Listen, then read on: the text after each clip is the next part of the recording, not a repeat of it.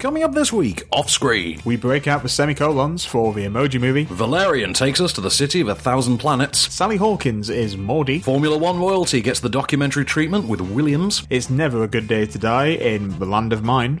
and psyches get ruptured by the ghoul. All this to come and more off screen. This is this is off screen. Off screen. Off screen. Off screen.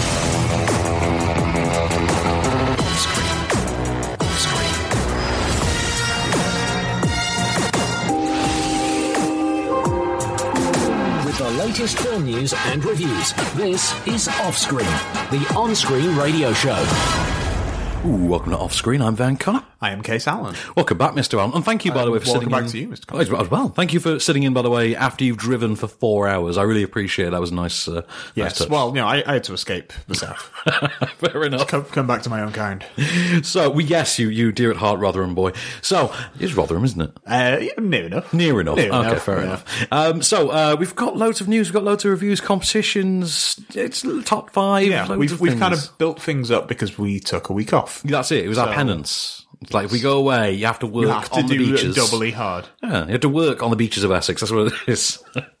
so uh, some film news to I start off. actually with. went to a beach in I know Essex. you did. I went to Walton on my name. I've just got the image of you sat on an Essex beach with an iPad, being like, "Okay, I need to do uh, this thing. Transformers, Doctor Strange." Oh, okay. Oh, let's segue because you said but first. Let's do that thing first. Okay, what we got? So, um, we all know there's going to be a uh, Transformers uh, spin off about Bumblebee. which is now apparently officially called Bumblebee. It's going to be called Bumblebee. Okay, so which an imaginative, is clever title. fine. What else are you going to do? Uh, Travis Knight from uh, Leica is going to be Yeah, directing Oh, it. Kubo and the, the two strings. Yeah, he directed that. He is the head of Leica as well. he is. Yes, I think isn't his dad like the head of Nike or something? something like that. Yeah, Yeah, and 'Cause- with, with the money yeah. he got from that, he helped to Build an co-found animation studio, Leica, as one does. which is great. Yeah, Yeah, totally. but, uh, yeah they have uh, released a press release saying that it is now underway. Hmm. Um, H- um, Haley Steinfeld is going to be in the lead, as was uh, rumored. indeed. Not just that, I think the biggest news: John Cena is going to be in My it. God, John Cena. Because when you can't get Mark Wahlberg, you get the guy that looks like Mark Wahlberg, ain't Mark Wahlberg.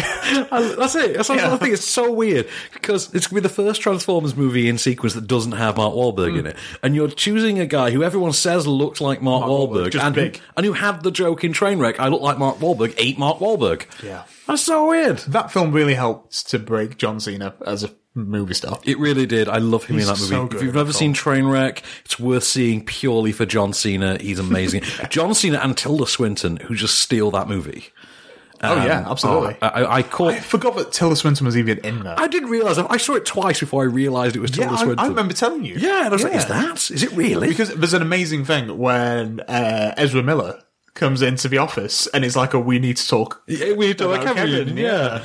But uh, no, I I caught the last like forty minutes on Now TV the other day on the, on the live section on Now TV because I, I was too lazy to watch it from the beginning, and uh, I lo- I love some It's certain good. parts of that. Which just the ending lets me down, but I think it's a great movie otherwise. It's just Amy Schumer that lets me down, but everything Really? else.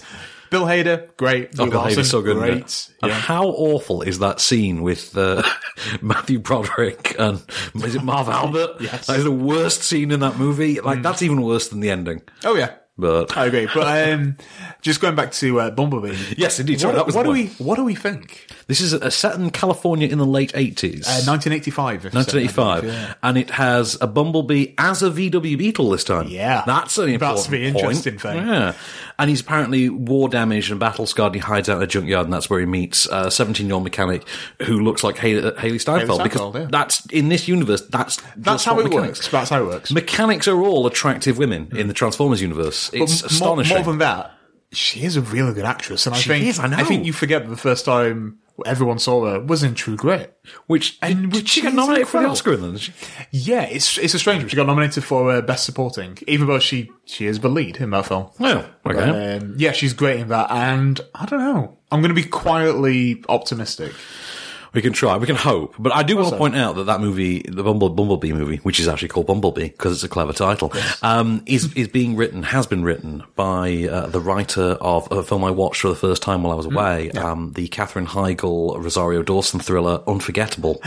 Then that's all my hopes dashed. Yeah, it was it was very very bad. Was it like the title? Oh, it, Or will, will you remember it for the rest of your life? Uh, you will kind of forget it. You you will kind of forget it, but it, it, was just astonishingly bad. It's not the worst one I've seen this week, but uh, it was it was pretty bad. Tease of things to come. Tease of things Well, to come. It's Not we've- not, the most, not the most sinister film I've seen this week, that's for sure. But This uh, is great. We should do, we should do we should start a show off like this all the time. yeah, let's do that. Let's do that. Yeah, Just, just a little like intro. a little bit of a hint of we're what's we're gonna be nerdist for five minutes. That's where it is. done. Close I'll ever get to becoming Chris Hardwick and having all of his money. Oh, I just I really don't find him entertaining. Anyway, um, Sorry, at midnight. sorry at midnight, but I anyway, further let's guess move on to the first one, which is Valerian. Valerian. Okay, so Valerian and the City of a Thousand Planets, which is based on the French language graphic novel series uh, Valerian and Laureline. So Valerian and Laureline are a pair of space hopping, time traveling uh, space agents. Basically, they're like kind of like military officers slash FBI agents slash Han Solo. and they just are go in police Yeah. space. Exactly. So Major Valerian is played by uh, Dane DeHaan, and uh, Laura Lee, whose rank I forget, is played by Cara Delevingne, because no one learnt the Suicide Squad lesson here at all. Because eyebrows. Because eyebrows. Anyway, um, so they are sent on a mission to recover an alien artifact, uh, which is you know being targeted by extraterrestrial thieves or whatever. They get the artifact, and no sooner do they have the artifact and are returning to base, they find themselves um, forced to chase down the cause of a radioactive surge at the center of the space station they are based upon. And it somehow ties into this um, artifact, and there's a giant intergalactic conspiracy. And by the way, this is all by Luc Besson, who made The Fifth Element, so you know it's going to be wacky, zany, and inventive. And here's a clip. We both know you're quite a lady killer. So why do you lose interest in a girl as soon as you win her heart? Because I'm looking for the perfect woman. But you've never stopped to look. That's not a crime. No, it's not a crime. But just admit it. You're scared of commitment. Me, scared of commitment? Are you kidding me? Nine years in the service. Impeccable record. Seven medals of honor. Never lost a partner. Yeah, until now. Dane DeHaan and Cara Delevingne, I almost forgot her name. Right, as you might be able to tell from the clip, there is one very serious problem in this film, and it's not Cara Delevingne. Is it Dane DeHaan? It is, in fact, Dane DeHaan. So, right, case in point, that the clip, for instance, mentions our nine years in the service, my impeccable record. You're like, uh, hang on a minute, you look about 25, dog. I mean, really? At best, you look about 25. You, you, you He's actually, gonna have one of those faces forever. He's just always gonna look really young. well, that and forever, he's going to look like a strung out DiCaprio, but. Uh, he is definitely. Yeah. Um, this is the thing. I know Dane DeHaan is a good actor, and I've seen him do tremendous work in other films. This is not one of those films, and it is a shame because you know, outside of him, there's all the raw materials here for something really amazing. Now, it comes to us though from the guy that made The Fifth Element, and the problem is The Fifth Element's kind of a big shadow to have casting over you, uh, cast over you, and uh, this never quite steps out of that shadow. I think it's always gonna get compared to the Fifth Element, isn't it? It pretty much is, uh, which is a shame because, first of all, it's one of the most inventive works of cinema you've seen in quite some time. In terms of the ideas that are brought to life in this film, you will not believe what they throw in here. Th- I mean, there are just. To give you what this is just one example of many. There is a chase sequence in this film, right? A five minute long chase sequence that involves augmented reality, dimension hopping, wormholes. I think there was time travel in there, uh, genetic code swapping, phase shifting. Kitchen sink. Yeah. Yeah. And you start thinking, well, there's like seven or eight idea movies worth of ideas in the background of any one scene. I mean, that chase sequence, incidentally, takes place in an alien shopping market, like a big market that's in another dimension that you have to wear certain equipment to walk through, and you're actually walking through an empty desert, but you can reach in and grab things. It's deranged. It's absolutely brilliant, and it all follows the most amazing five minute long intro to any film you've seen since probably Lord of War or, or maybe Watchmen.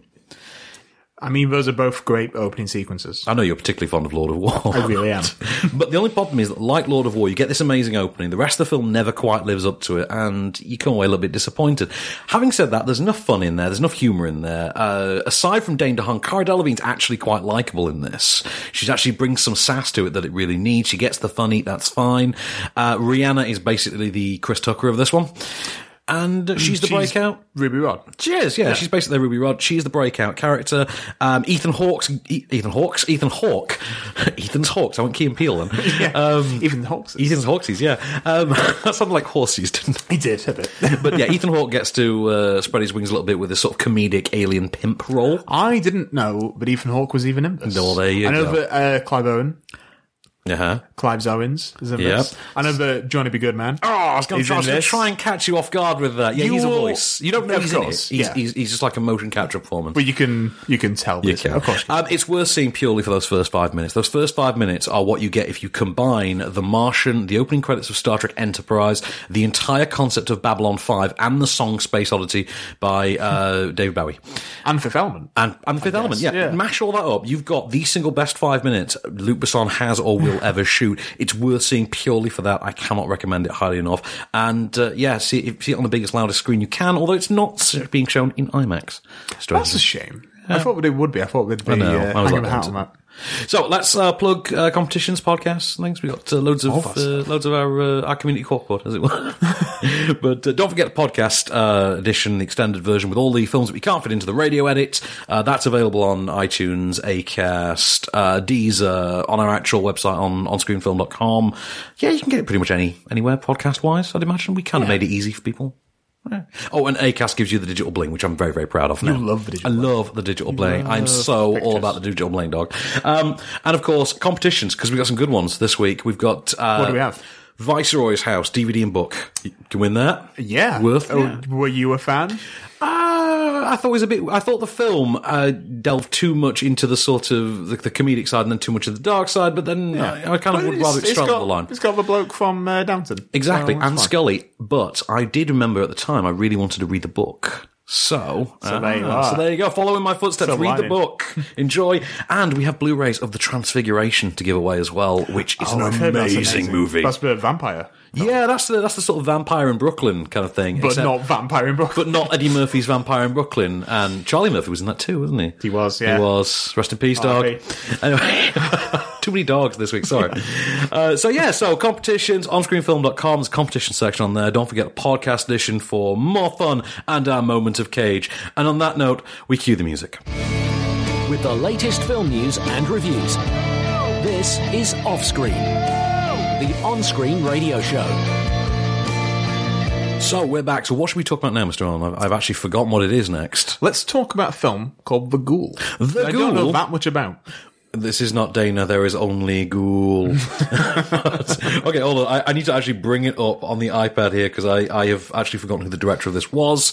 So, mea culpa. Right. So, The Ghoul is the latest film from Gareth Tunley. I, I'd not actually heard of Gareth Tunley before, um, it- though he was an actor in films like uh, Kill List and Down Terrace, and, but I wasn't familiar with him as a. A as bunch a of like the director. Ben Wheatley stuff. yeah, kind of that. Ben Wheatley is actually producer on this. Oh, right. Now, and, and that's, I think that's kind of an important thing to know because it's going to come up. Right. This is a, not in, not in that way. Not in the usual, oh, Ben Wheatley sucks way. Oh, Ben Wheatley self-rated. I liked Free Fire. I liked the one in the tower, High Rise. High Rise, yeah. High Rise. So, I've you still know, not seen High Rise. I'm willing to admit when I'm wrong here. That's my thing. I'm willing to admit when I'm wrong. Wasn't, I, I was wrong about, uh, Hear that, everyone? Growth. That is- growth. That is growth. There. Progress. Technically speaking, since this is uh, you know a, a, a- a media content thing, we can call it character growth and character development. There you go. It's a story arc, character Story arc, yeah. yeah. So uh, the ghoul is back to the ghoul. The ghoul is about a homicide detective who um, goes undercover as a as a psychiatrist's patient in order to figure out if the psychiatrist had anything to do with a murder he's investigating. However, there's something a little bit more going on, something a little bit more insidious, and well, yeah, cop, murder, investigation, suspect, do the math. Here's a clip. Landlord says he hasn't seen him for a week. The state agency doesn't know where he is. It's hard enough finding this address. No family, mother dead, father estranged, lives abroad, employment records practically non existent. Trust fund kid. Which explains this place. Almost. Coulson wasn't managing the building at the times of the murders. He only got the job three days after the shooting. Turns out Michael Coulson's quite the colourful character. Been quizzed several times, especially for violent stuff, but nothing's ever stuck. Seems he genuinely never gets involved. Just hangs around criminals and crime scenes. I think he talks other people into doing stuff just because he gets a kick out of it. Yeah, monologue, monologue, monologue. Welcome to the world of the ghoul. So, uh, Tom Meaton is uh, the- the, the lead here, and uh, I wasn't. I, there was something familiar about him. I had to look him up, and I couldn't quite place him. And it's because he appears in films like Sightseers, which guess what? ben Wheatley film, um, and he also stars next to, um, alongside, sorry, um, Alice Lowe in this. Guess what? Ben Whitley. Ben Wheatley. And you watch the you watch the film, you step back from it, and you do feel like, okay, this has kind of got the style of Kill List. You know, the sort of the urban side of Kill List before it went into its little weird Wickerman terrain. It's kind of got that going on for it, but it's not. It's clearly not got the resources of a Ben Wheatley film. It's not got the uh, you know the the, the, the vast talent pool of production designers etc. that Ben Wheatley clearly now has access to as his films have you know exponentially increased in stature. And uh, this feels quite ramshackle and made on the cheap. And the psychiatrist's office is quite clearly someone's living room with the furniture moved out of it. Uh, Things like that. Tom Meaton's performance, good for what it is. However, the story of this film and the writing simply isn't there. I can see what they're trying to do, but it does feel like they were s- they were in such a race to see if they could get to make the film. They didn't stop to think about the film they were making. And even then, when they did, it was more about the style of it. And it was more, hey, Ben, ask Ben how he shot that thing in Kill List, and we'll see if we can do that. That would be awesome. Some good ideas in there, but it's, it's held together by a, s- which barely held together by a script that doesn't really make much sense and drops its big third, its big second act closing twist in the first act. So you think there's got to be something more to come, and it never quite arrives. So For shame. for shame. But uh, you know, I've given enough Ben Wheatley films bad reviews that I'm, I'm afraid I have to give it to Gareth. You're a- Tunder in this you're an old case. hat at it, aren't I'm you? an old hat at this. Sorry, I'm Wheatley. kind of done defending him. I'm just gonna, I'll, I'll like it. And uh, have, have you heard about Ben Wheatley's next film? I'm What's he- what's he doing this have told time? you. I'm sure you have It's, told me. it's a film called Freak Shift. Yes, the, the, Alicia Vikander. Yeah. Army Hammer. Cops fighting giant crabs. that was it. Thank you. I couldn't remember. I knew it was cops and monsters, but I couldn't remember. yeah, giant crabs. Cops and giant crabs. That's, that's what I forgot. Giant crabs. 'cause that sounds amazing. Movies are always better with giant crabs. You ever notice aren't that? they? Yeah, they are. They're great. By the way, while you were away, did you see the teaser for Pacific Rim Two? I did. I really liked, but it wasn't just like a normal teaser trailer. Not love how the sort of style of it has just amped up. From Mm. from Pacific Rim One to we're now glossy and or our robots are curved now. Exactly. yeah. It's streamlined. This is next gen Jaegers. Yeah, I like that. John Boyega has a bit of a beard going on. And an American accent. I hadn't considered. Oh no, no, sorry, a British accent. I hadn't considered that Oh yeah, because yeah. obviously Yeah. Idris Elba. he, was he is the British. son of Stacker Pentecost. Yes, it has his name on there as well, isn't it? Something like uh, I don't know. What is his Jeff Pentecost? Jeff Pentecost? Not as stacked Pentecost. not, not a stacked Half Pentecost. stacked. But uh, so news. Any more news for we go? Yeah, so it uh, was finally announced last week that Daniel Craig is going to be Bond.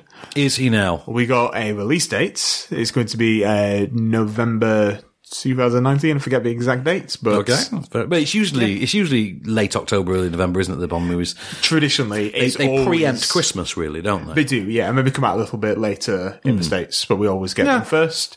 Um, yeah, these things never take that long to shoot as well. Did you notice with the last two, they always Yeah. like announce the cast. It was really quick, wasn't It's it? always really fast. I just is. noticed it's a really quick turnaround. But uh, now they have a really, really short shortlist of directors for Bond Yes, 25. this intrigued me. And I am fine with any of them. Who have we got? Who have we got? I so remember, there's, there's uh, three on the list. Uh, the biggest name is uh, Denis uh, Villeneuve. too busy, Far too busy. far too busy. Far Haven't too- we got far too Dune busy. to do? He's not Dune, doing Dune Dune. was is he? supposed to be next, and I want him to do Dune. I do. I Rather think than that will this. be that could be the ultimate sci-fi movie. Yeah, but I mean, if Blade Runner twenty four to nine is as good as I think it's going to be, Well, also getting Dune from Denis Villeneuve as close as we're ever getting to seeing a real life version of the Argo movie. exactly. Which oh, is- of course, I, I- yeah. I, need that movie in my life. How has no one ever made exactly. You watch Argo and you think this is a really good film. Yeah. I want to see that that? film. I want to Then see that follow. movie. So who are the other two? Um, Uh, Jan Demange, who did seventy one? which you don't like, but I do like. Fair enough. Agree to disagree. That's fine. That's absolutely That's, fine. that's my work. And uh, David Mackenzie, who we both like, so that's fine. Well, I, He did. I liked uh, his Hell- last one. Hello, High Water. What did he do before that? Oh, we did Start Up, which I like and you don't like. Exactly. Both. Jack Jack O'Connell. is it? Jack O'Connell, Jack yeah. O'Connell. Weird. Weird, weird little thing there. Maybe it's just a Jack O'Connell thing. I don't know because I mean, what my my one of my favorite horror movies is Eden Lake, and he's fantastic in that. Oh yeah, But didn't I give Jack O'Connell I, Mon- Mon- Money Monster? he's good. in Remember, that, I actually, gave yeah. him all the props in the world for Money Monster, And you were like, I'm like, oh look, slap- he's not slap me down. Yeah, he look, oh look, he's not playing a sort of you know colloquially challenged uh, yob for a change. Yeah. and you know, pretty he's not, good. he's not playing one of the youth, and Yeah. there's not a carpet knife anywhere in sight. Look, it's amazing. These are all things I've heard whilst I've been in Essex. um, yeah, um, yeah, Buzzy Free, uh, Yander Manch, uh, Denis Villeneuve, or uh, David, David McKenzie. I'll be fine with any of them. I think, I think David McKenzie.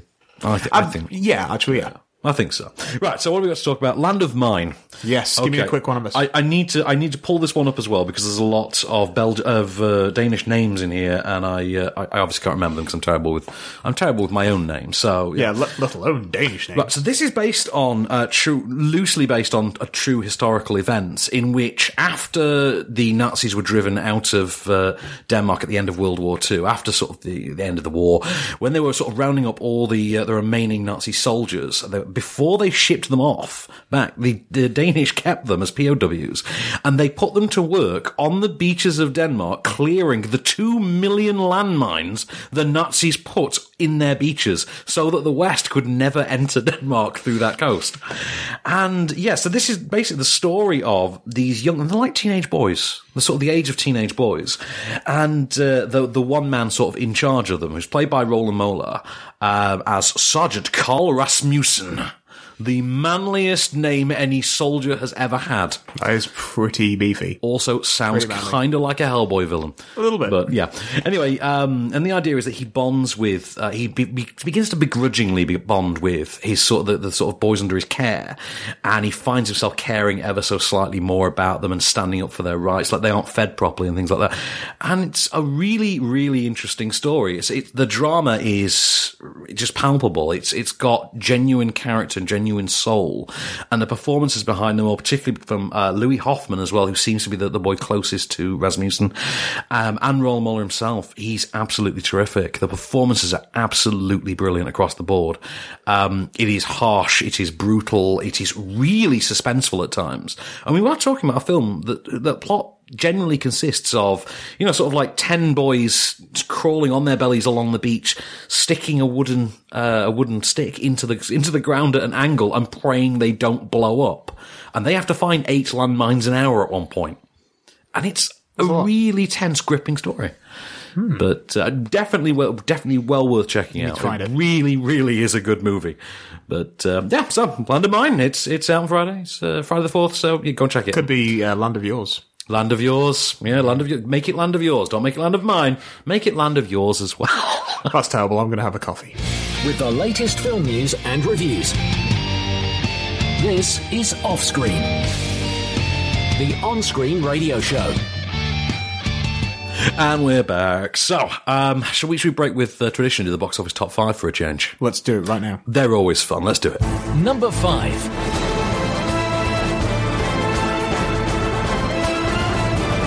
Spider Man, Spider Man, Spider Man, Spider Man, Spider Man.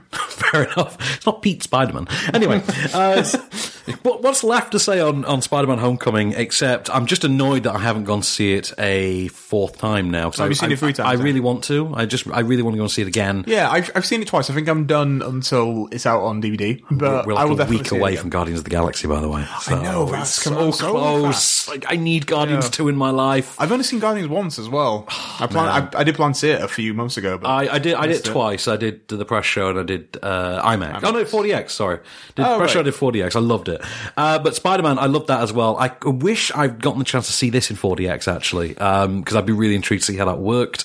Um, also, the Marvel movies in, in 40x are always just fun. Um, I saw this in IMAX though, and it's, it's it's such a fun experience. It's such a good movie. The performances, Michael Keaton, Tom Holland, so perfect. Yeah. I love them Everything you so need. much. Everything you need. Just, I need more of this movie. We need Spider Man back ASAP, and we don't have long to wait. yeah, the next one it's in two years, 2019. Oh yeah, yeah. But we've got uh, Avengers before that as well, haven't we? We got. Uh, You're going to see Spider once a year until you die. thank God, because if it's going to be this good, I'm okay with that. As long as it's not like the, the mopey Andrew Garfield kind, I'm good. Also, he's a 50 year old man. yeah, that's it. Ooh, Oh, help me, Dr. Sayers. Number four. Dr. Sayers, Dr. Sayers. Dr. Sayers, Dr. Sayers. Dr. Sayers, Dr. Sayers. Oh, Dr. Sayers. Dr. Sayers, Dr. Sayers. How great would it be to just like just have that in these gritty Planet of the Apes films? That would be, wouldn't it? Like Yeah. just as a background, like would really dance troupe. freak everyone out. It really would. I think those movies scare enough people anyway because people actually started to believe that stuff. The monkey's going to take over, but uh, yeah. Um, so I mean, did you you saw? Did you see War? I can't remember. Did you go and see? You saw War, didn't you? uh, yeah, I saw it the day it came out. You We- did, we reviewed yes. It together. It's, um, I remember. I would tell them, I'm it's- sorry. It's really good. It's so good, It's, isn't a it? good way to wrap things up. Although you know, Without going into detail. stepping on your, your toes of the film news a little bit, but apparently Fox are looking for ways to continue the Ape series now. Well, that makes sense because money. Yeah, because money, but also there are, there is enough left in the tank. I think after this, there's enough there are enough dangling elements that Oh. you could pick this story up. Yeah, well, Yeah. okay, I'll, I will uh, rephrase. I think it wraps up that chapter. Oh no, it wraps I up guess. this story, but That it does era. leave little elements that you could you could do. I think you definitely could, and they've got the technology. But I mean, a- as amazing as Andy Serkis is, Hmm. I think the the star is the tech. Oh It's yeah, technology. definitely, definitely, totally. But uh, it's it's a good. I'd say it's basically a, a, a concentration camp movie with you know with the apes and Woody Harrelson as this sort of Marlon Brando esque apocalypse nowy kind of uh, colonel. He's colonel, isn't he? Yes. Yeah. Uh, but it's so good. It's it's really it's gripping, isn't it? It's a really gripping, you know, intense drama at its core. Less war, more apes. Really, it's Hmm. best way to call it. Number three. Is this still here? It still is, I know. It, it's been like four weeks for us, four or five weeks for us. Uh, now? it's five weeks. five weeks, so we've kind of just forgotten about it by now. But, But I guess it's now uh, Summer the holidays, yeah, and uh, you know, kids are stupid. lots of them nippers having to go see. Uh, that's the you know, it's the uh, Despicable Me. Having to see their minions. That's it. Do you think they call it Despicable Me, or do kids just call it that Minions movie? That minions movie. I think they just call it that new Minions movie. It's not going to happen, my kids. I'm going to raise them solely on Jim Jarmusch films. Um, they can eat an onion without crying. but they, uh, they won't see an animated film until they're in their twenties. not, not like her. You're not gonna like. Oh, kid, Well, come here, that's- kids. that's the This thing. They- is a parent approved. they can only see like an animated film if it's like if it's come from Belgium. fair enough, fair enough. Um, but um, no, I, I I I didn't dislike uh, Despicable Me three. I just didn't think it was as good as the first one or the Minions movie. N- not even as good as the second one, which I didn't think was particularly any good. Um, yeah, I just thought it was a bit of a waste of potential. I, I, I just kind of I would rather have something you know, something with a soul like the first movie had. Because even the Minions one, they have kind of felt a bit soulless since that first one, which really was good. We forget that Despicable Me had a rival movie and it won. Yeah, So- Megamind. Yeah. which was on TV. The Exactly. I forgot all Megamind, about which was that. basically the deep impact against uh, Despicable It Me's really Armageddon. was. And if you look at the people involved in Megamind, I it's a know. bit Tina Yeah. Fey, Brad Pitt, Will Ferrell, David Cross. David Cross.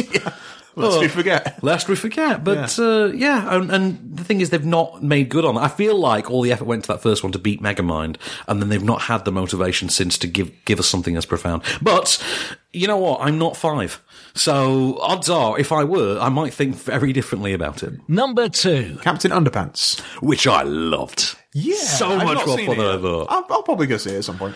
Yeah, I think like I said to Yeah. you, if you take the gamble next time you're burning up the uh, Infinity card, Infinity Yes, yeah, card, that's right. you can you can really tell this is the summer holidays, but this Uh, Yeah. film has done this amount of business. Oh, Well, apparently it is huge with young kids. I mean, I don't personally. Uh, I mean, I didn't personally see the appeal in advance, but then I saw. Well, the you're film, you're like, not yeah, you're you're not a young kid, nor are you in charge. I am of a not young five. kid. as we keep saying. we keep saying this, um, but then I saw it and I was like, wow, okay, there's there's actually some some like deep satire in here, and it works. Hmm. Well, it's got a hell of a voice cast. Oh, it has. I mean, there's, uh, Lots of people I there's like. Ed Helms in there, uh, Kevin Hart, Yeah, Thomas Middleditch. Middleditch. Sorry, I'm Nick aware I just Kroll. put Kevin Hart under people you like. That was a mistake. Um, Hey, I don't mind Kevin Hart. I watched uh, This Is the End the other day. Oh, yeah, and I okay. forgot, but he is in that. Yes, he's he in, is, he's in yeah, the yeah. party scene before it all goes wrong. oh man, I need to watch this. Is the ending? I love that movie. Yeah, it was on ITV2 the other day. Oh, I love that movie. I watched so it at like much. midnight and stayed awake and watched it all. It is one of really those, good. isn't it? Yeah, I remember watching the, the the interview with my brother-in-law And uh, he- he thought it was hilarious. I was like, well, actually, it's not as good as this is the end. He's like, what's that? I went, let me show you. Turned over the Apple TV, put, put this is the end on. He didn't think it was as good as the interview. And that's why he doesn't do this and we do. That's why he doesn't do this. That's also why he's the only man in the world to have seen Dumb and Dumber 2 like three times. So. What kind of a vague statement is that? Did you or did you not see it three don't know. times? I don't know. Did you see it twice? don't Did you know. see it four times? How can you see it like three times? I- we are digressing. Would We are he digressing. Would, would he enjoy Captain Underpants? He'd probably think it was the funniest film he'd ever seen. And to be fair, it's very, very funny. Number one. Dunkirk. Which I loved. I really loved Dunkirk. Did you ever seen Dunkirk yet? Of course I have. Yeah, of course you have. Okay, Why do brilliant. you keep forgetting everything I've seen? I- because I, it's hard enough keeping track of the films I've seen. That's I- a good point. I can't keep track of yours as well, unless you want to start see keeping a like a lot. shared tracked page. Maybe we should have a shared calendar. Another shared We'll tra- do that. tracked page where it logs all the films we have. But yeah, Yeah. Dunkirk, I loved it. oh, it's it's it's great. I fear that has become I don't know. There's a bit of a backlash starting against it. Don't care. because I feel like that always happens with Really, really good directors like movies? this on Yeah. really great films. it happened with La La Land, and people just Yeah. pick it apart, and it just it becomes that big awards film that's going to win things, and then just- And it's cool to hate it because like liking Yeah. stuff is like so nineties. Well, Um, yeah. this is an original take, no matter how you feel about Christopher Nolan or anything else. I think it's quite a clever film. It, it explores Yeah, I the agree. concept of time, really, of, of the passage of time, which is a very inventive thing to do when you could, like, 'cause let's be honest, you could have just played this movie straight Hmm. and just had it, you know, as a straight retelling. And it probably still would have been good, but it wouldn't be quite as profound as it is. I was talking with uh, an elderly gentleman the other day about this film who'd seen it, and um, he was complaining that they only really focus on like two characters, but are just trying to leave Dunkirk. And I didn't really have a heart to just be like, I don't know, to just kind of mansplain about why that is Yeah. a good thing. But no, I, I heard my favourite criticism so far of it has been, uh, well, you know, actually, it should be slammed for its uh, lack of depiction of women. And like, w- wait, wait, what? What? On the Yeah. beaches of Dunkirk? Yeah, there was also uh, a piece I read about um, the lack of uh, uh, minority. Right, that one is within it as almost well. valid. Yeah. that one, that one. I agree with that. I- there's a validity to that. I can Yeah. that can make sense. The other one is, but the the lack of female representation, you do kind of sit there and think it. It was World War Two. Really, Mm. Th- th- th- there's not exactly an excessive number of women, unless we're going down the uh, the Gwyneth Paltrow Shakespeare in Love route. Not exactly an excessive number of women fighting in World War Two, but uh, they, they served. Don't get it wrong, but like you know, fighting to fighting with the men on the beaches. Don't get no. Also, do you want to see Gwyneth Paltrow in another film again? No. No, not Like, not like, ever. yeah, No. no. Just let her go do a goop stuff. Yeah, yeah, you do that. You do that. Love. Go and go and do a goop. live off your cucumber juice or whatever it is you do now. but okay, if I got a review to do, I've got uh, You have. I've got Maud, Maudie, Maudie. Morty. Okay, I'll be quick. Oh, With uh, this has got Ethan Hawke in as well. This has got Ethan Hawke. Oh my god, it's he's Ethan Hawke. everywhere. Every time I see him, every single time I see Ethan Hawke, in my mind, I literally think, "Oh my god, it's Ethan Hawke." and yeah, damn you, Family Guy. Um, right, yeah. So Ethan Hawke's in two movies this week, and there's someone else is in two movies, and I forget. But uh, I'll try work that out. Whilst you uh, are- something to do with emoji movie. I can't quite remember. Anyway, um, something to do with emoji movie and Valerian. I feel I'll- like Oh, I'll there's figure- I'll something figure it out. there. I'll figure anyway, um, right. Back to Maudie, which is the story of Maud Lewis, who is the Nova Scotian folk artist. Which I, I had not heard of her. I've got to be honest, I hadn't heard of her. You're not you're not known for being a huge fan of, Of the art world. well of Nova Scotian folk Nova music Scotian folk specifically. music. Oh, no, no. When I say artist, I mean painter. Oh Yeah, folk painter. I don't know why I said Yeah. that because I know what this film was about. Sorry, I apologize. So she uh, had quite a debilitating case of rheumatoid arthritis. Um, she uh, w- she wound up taking a job as a housekeeper for an oddball man, like a reclusive man, um, who she wound up sort of browbeating into marrying her, and then they became quite a solid couple. And he would tend to the farm and the house, and she would just paint all day. And then her paintings caught on, and she started becoming a great success story. She sold paintings to Richard Nixon when he was, I think, was he VP before he ran, wasn't he?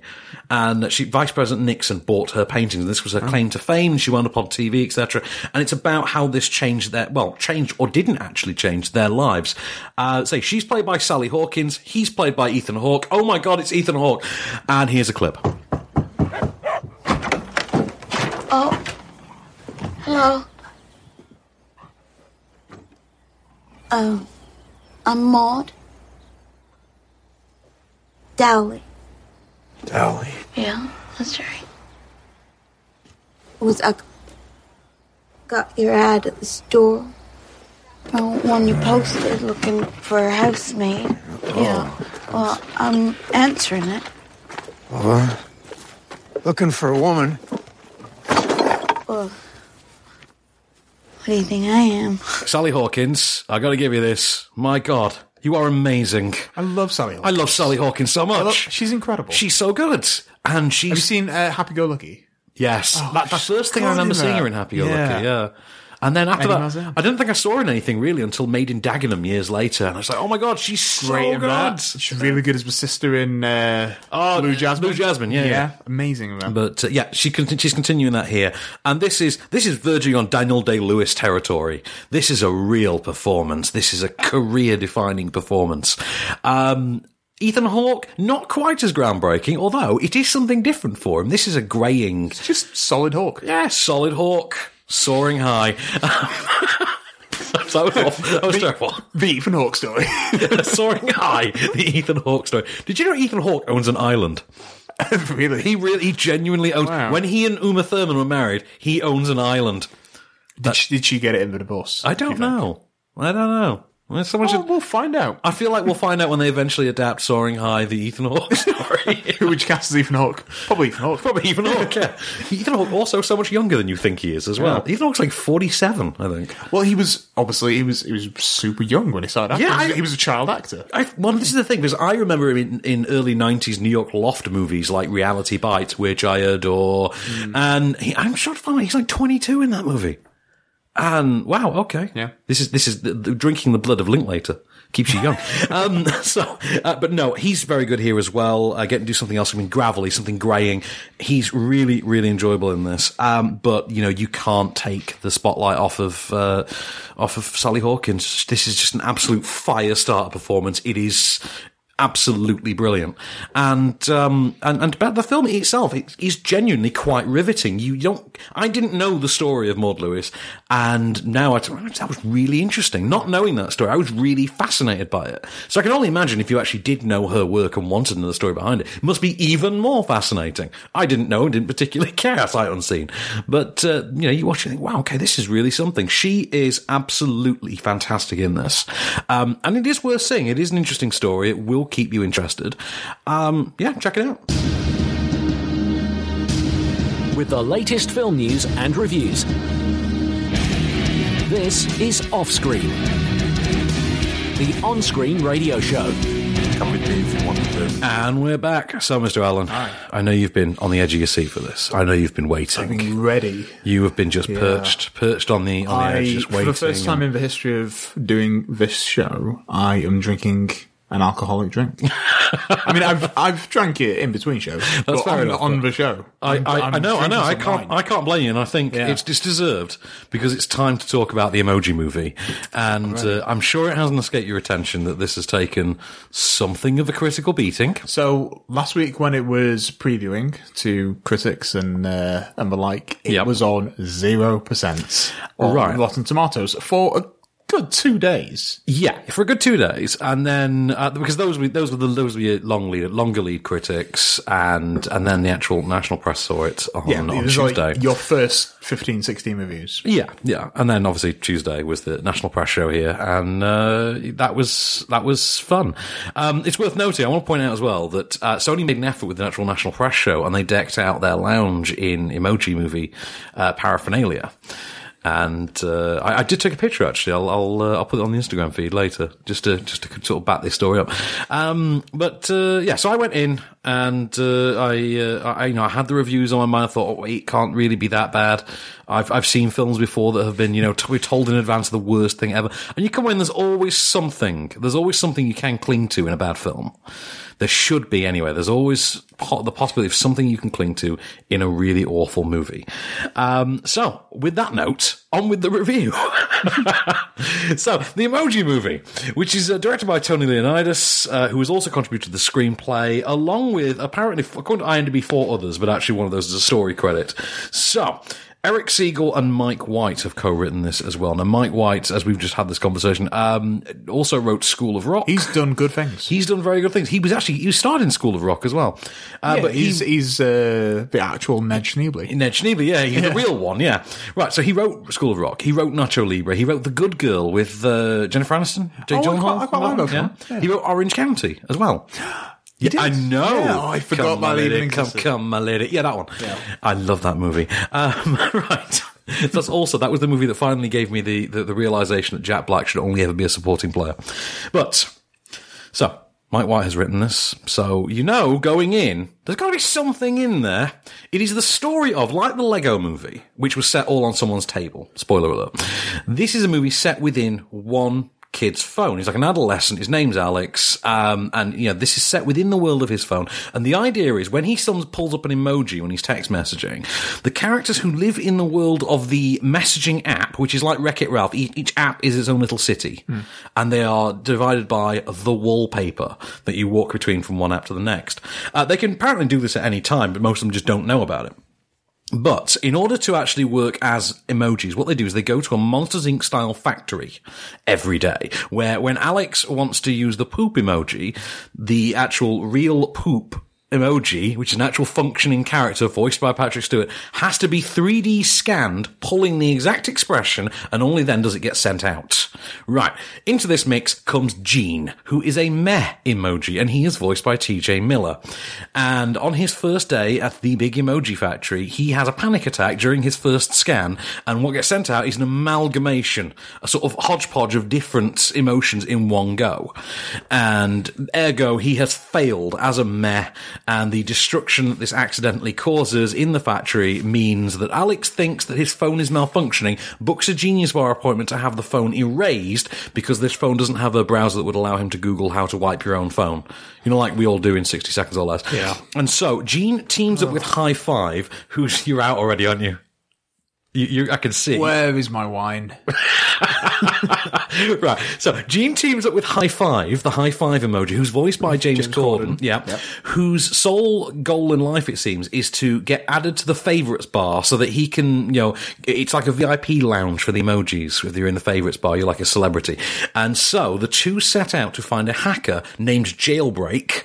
Voiced by Anna Faris, um, who will take them then to the cloud where their source code can be accessed and they can be reprogrammed. In the case of Gene, this means ha- erasing his Hmm. individuality and his personality to basically become a drone like servant. That is the goal of this movie.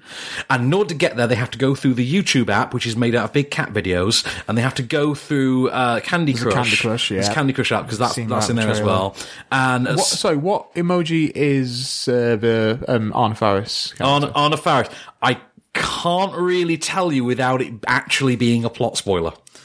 It kind of if I tell you Tell me off air. I'll tell you off air because I know you really don't want to I'm see not this seeing movie. right, and they have to basically they have to get themselves to the Dropbox app so that they can then climb into the Dropbox es- uh, elevator and ascend to the upload stage where they have to pass the firewall, which is an actual wall made of fire, and the only way to get through it is through a facial scanner. But because Gene can pull other expressions, he has a personality. He is their ticket to get past the firewall to get uploaded to the cloud, and in order for them all to pursue their their goals. Have we got a clip and are we making people listen to We're it? making listen. This is a clip. I, I promise you, this this sounds like the worst idea ever.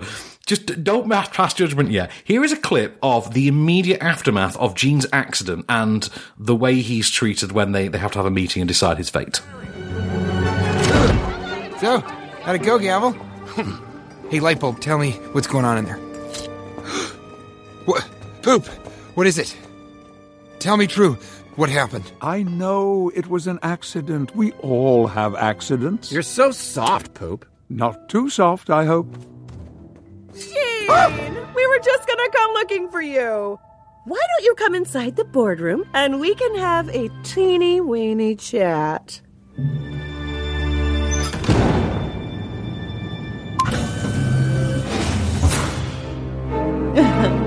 Um, I came up here to, to defend myself, but you seem pretty happy. So, good news? right. I'm always happy. So that is Maya Rudolph as Smiley. or the Smiler, Heard. and you can hear them in there. And I, I, I mean, you got the classy jokes with Patrick Stewart and the poop. Yeah, that that's That's that seems to me to be one of the issues. with Yeah, that- this. that's- to, to get something. I know to get someone like that and then get him taught like that. yeah. Let me I- read I you think- some I names. thi- I, I think yeah. I'll, I'll Let me do read you that. some names. Right, so TJ I'm Miller. trying to make a point. Shut up. Oh, sorry. I'm drinking wine. it started already.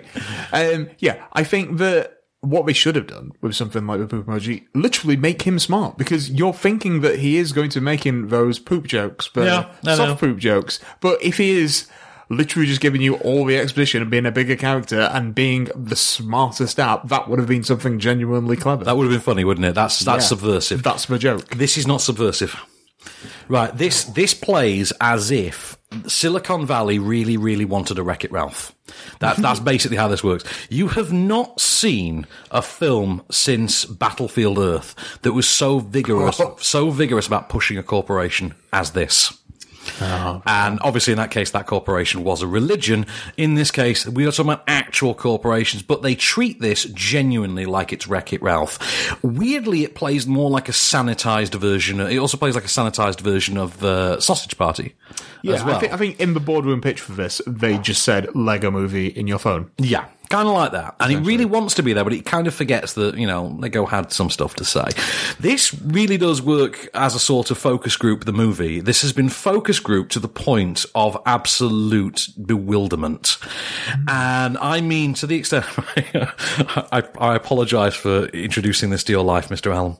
This is a movie that that includes, uh, first of all, it includes um, a, a subplot about uh, female empowerment uh, that it then drops in the space of introducing it. It has a character who is a a nose icon, obviously belonging to an African American uh, uh, person, who talks about Black Lives Matters, and then they try to make an actual functioning character out of the Twitter logo. And all this is going on whilst they insist that emojis mean as much as words and you come away from it thinking, right, okay, first of all, you've implied throughout this that emojis are for kids. Uh, you, secondly, you've turned this into the greatest act of self fellatio any corporation has ever committed. And and I am including Battlefield Earth in there. It is astonishingly cynical. Astonishingly pandering.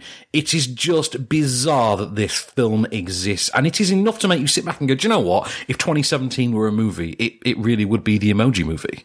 It kind of sums up like the, the cynicism of our culture over the last year.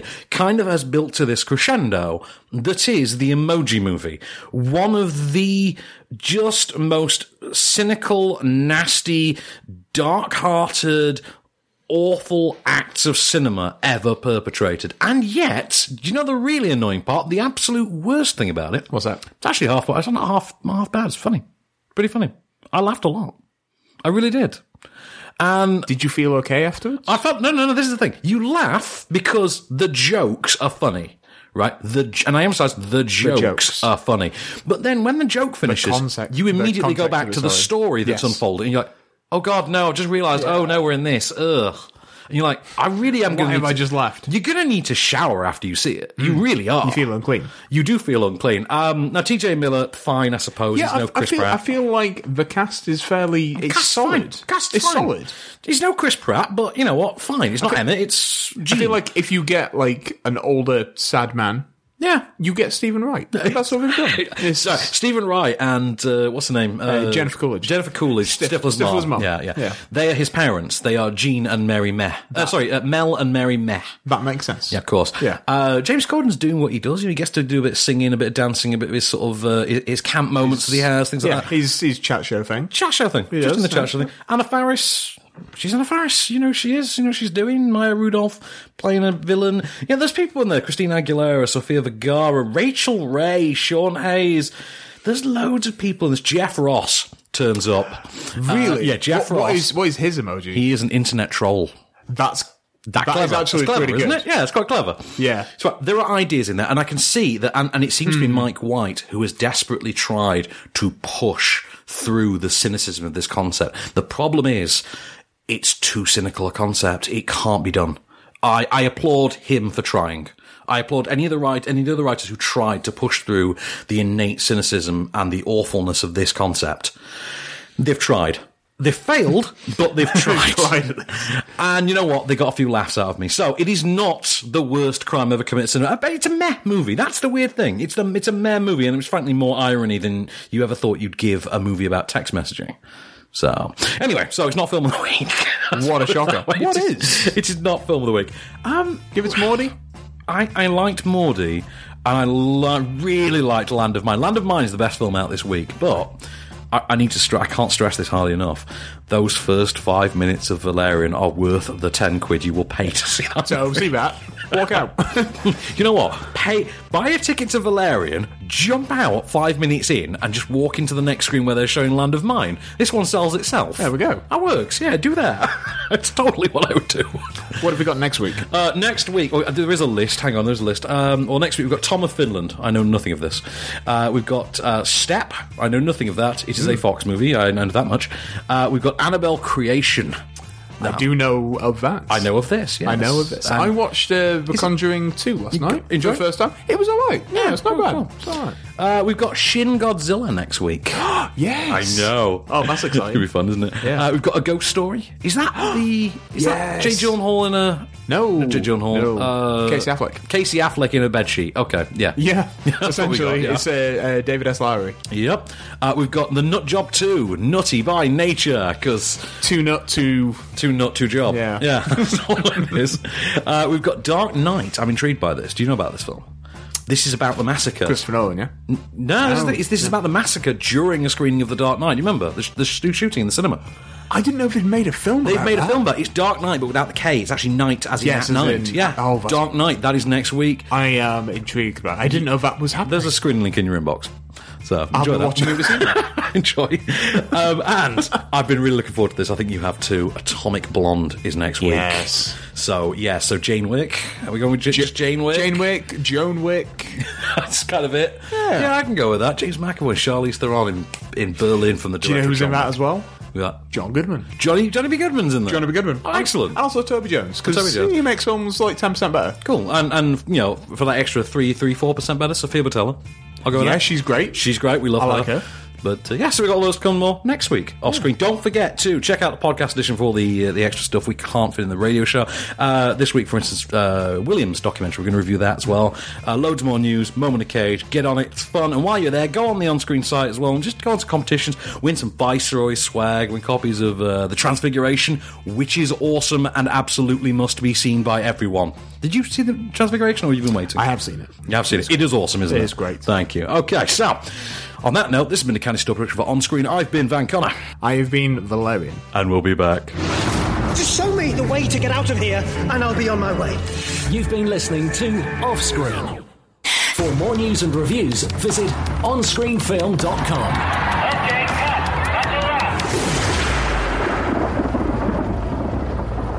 It's up, up, down, down, left, right, start. No, hold aim, press start. Sorry. Oh, that's how you get the cheat code to like do the flying thing on Tony Hawk. No, no, First- no. that's- first get Also, no. a It's fall. up, down, left, right, hold A, press. The Konami code. Oh, of course it Yeah, is. the Konami code. It's Yeah. like every Konami game ever. So, the mummy was a load of horse leavings, wasn't it? Horse leavings. Yeah, oh, Horse you finally leavings. saw it. Yeah, Horse you saw leavings. it. Yeah. Oh, no, you did see it. You went I, to the cinema, I, didn't I, you? saw, I Yeah. saw it on that infamous day. Yeah, where when I you saw, Transformers. Transformers and Book of Henry. um, Book of Henry. Yeah. I have a mummy and then wanted to self harm. That's like you're a sadist for that. You realise that. Yeah. There's like there's, there's sex clubs that dear. would find that too freaky. It's a little too Uh, far. yeah. isn't it? Yeah. Well, uh, Alex Kurtzman, who directed that, Oh, someone sent me a link to this story and I haven't read it, so please do tell I, me. I've literally just started to read it now. Oh, okay, go on. Yeah, he he was being interviewed for uh, uh, for IGN. Yeah. and um, they asked him if he was going to continue with uh, the Dark Universe, if he was Oh, Yeah. going to be one of the founding fathers of that. as They've, they've it done were. something, they've kicked him out. Well, he has said in response to that, you know, the truth is, I don't know. I really don't know. I haven't really decided. is the honest answer. I have to stay interested in it. I have to feel like my passion is there for it. Are you doing Stephen Wright right now? I can't tell. If it feels like it. I think- don't know. if your passion isn't there, you shouldn't be doing it. Well, he's gone. He's gone. Yeah, he's out. Yeah, that guy is that guy is toast. Yeah, and let's stick with the theme. Uh, Akiva Goldsman, he Yeah. Oh, has now exited the Transformers writers' room that he had. Oh, how's he now? Oh wow. Okay, so this is- day just is this day just Dunzo. got better. So we'll see. We'll see what happens there. But you know, there, there was like enough writers in that Transformers. Yeah, yeah. I- yeah. I, feel like they just reproduce asexually. They just split off and more, and then more spin-offs happen. Transformers writers are built out of like face huggers. That's what it is. They just they implant an up and coming writer and just and implant the seed of Transformers to explode from their Into them. guts. That's what it is. But- Yeah. oh, Do you know? man. Yeah, let's let's stick with this theme. I love this. Yeah, yeah. Hollywood imploding on itself. Uh, Sony um, apparently considered firing the director of The Dark Tower. Yeah, I heard this because it was testing so So bad. testing badly. Yeah. So um, I'm still optimistic. I am not anymore. I was up until last week. Were you? Yeah. I'm I'm I'm, I'm holding on to a shred of hope. I think for a film that size Hmm. or with that rabid a fan base, Yeah, fan and that base, running fan- time. and that running time, that's it. Yeah, I think you really want to sort of hang your hat on it, and you you put a trailer that's out. that's a good statement for a western. That's it. Yeah, Yeah. yeah. Hang your hat. Yeah. You you put a trailer out at least five months before. Oh, they did. Genuinely six. It was what was it? Two months ago? Three months ago? All the signs are there, aren't they? That and they've only Yeah. done two trailers, and they're pretty much the same. And it's true. The signs are all there. The Fantastic Four signs are there. Let's be honest. Which sucks They are. because the story is incredible. Poor Idris. The He's had cast so is many great. flops. I thought he was past this stage of his career. And he is the lead in this, and he's really well cast. I thought he was past the Ghost Rider sort of Spirit of Vengeance phase of his career. I really thought he was. Uh, will this be the Poor first Heimdall. actual turkey that Matthew McConaughey's had in, in years? A while if it flops, yeah. I mean, I'm, I'm, this this looks this looks set to be the next fool's gold. Actually, no. What was that suicide film he was in? Suicide. Sea of Trees. Oh God, Sea of Trees. Did- Yeah, sea of Trees did, that didn't even that didn't get a release. Here, Didn't get did it? theatrical here. Oh, because it was booed at Cannes, so they stopped a lot, it. Hey, a lot of worse. Yeah, but I, thi- I think it was it was booed, and then things were thrown up a screen, and Yeah, yeah, so it got Yeah. Southland Tales treatment. he got Southland Tales treatment. Yeah, I need Um, to rewatch that. It was one of those things where like Gus Van Sant makes a good film, then Gus Van Sant makes three really not so good films. Yeah, very true. Yeah, but which is uh, kind of a way. But um, how do you pronounce his name? Uh, Nicolaj uh, Arcel. Nicolaj Arcel, yeah. who did uh, Royal Affair, which I really like. Yeah, I uh, don't know. Mads Mads Mikkelsen is in that. But oh no! Speaking of uh, people dropping out of things, uh, Juan Cole Serra has officially withdrawn himself from consideration for Suicide Squad Two: yes, do you know why? Jungle Cruise. That's why you pass up a job, isn't it, to work with a rock? Yeah, yeah. If you gave me that choice, I mean, re- hey, do you want to do Suicide Squad sequel or do you want to do like a Disney adventure movie with a rock? I'd be like, so, sorry, Suicide who? Uh, y- y- sorry, I. Yeah.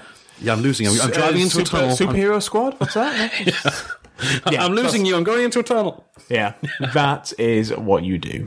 Totally is. Yeah, I, I think you'd pick Jungle Cruise. Yeah, that's it. Um, the uh, creator of uh, Deadpool, uh, Rob Liefeld. Rob Liefeld. Yeah, yeah. Yes, um, he has uh, said the Deadpool 2 will have a Rush Hour style vibe to it. Casual racism and international travel. I think so. Okay. I'm in. I quite like the first Rush Hour. I like the first Rush Hour and I like the second one. I even I, I don't mind bits of the third, but the Is the third third one where is they go xenophobic like you wouldn't to- believe. We go to Paris. Third one's one we go to Paris. Yeah. The second one though has that really terribly misjudged moment in which uh, Chris Tucker accidentally punches Jackie Chan and says, "Oh, all y'all look alike."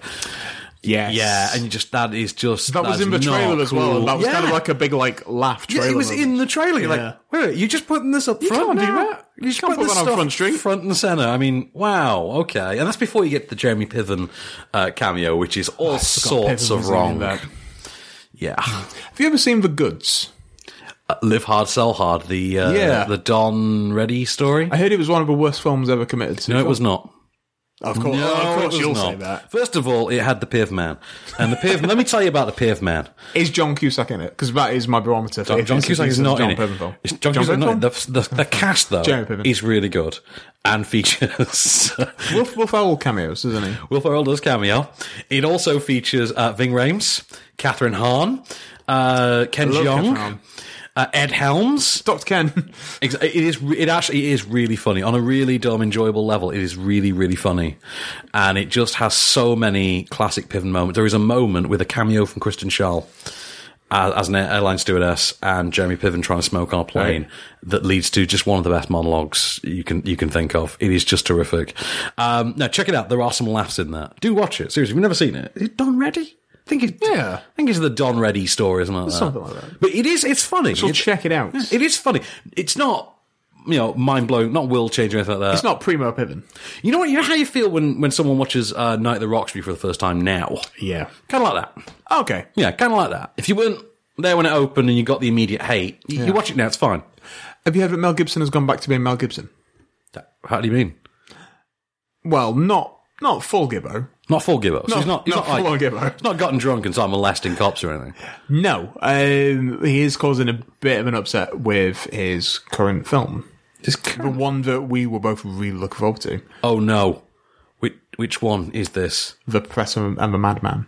Oh God! You were both really looking forward to it. Yeah, remind me. What was the plot for this one? I can't remember. The plot was um, he plays a professor Yeah. who uh, helps to create the first um, Oxford English dictionary with the help of someone who was in a psych ward, I believe, something like that. Okay, what's he done now? Yeah, um, thanks to the uh, participation of uh, Dr. W.C. Minor, played by Sean Penn, who's an inmate at an, uh, an insane asylum.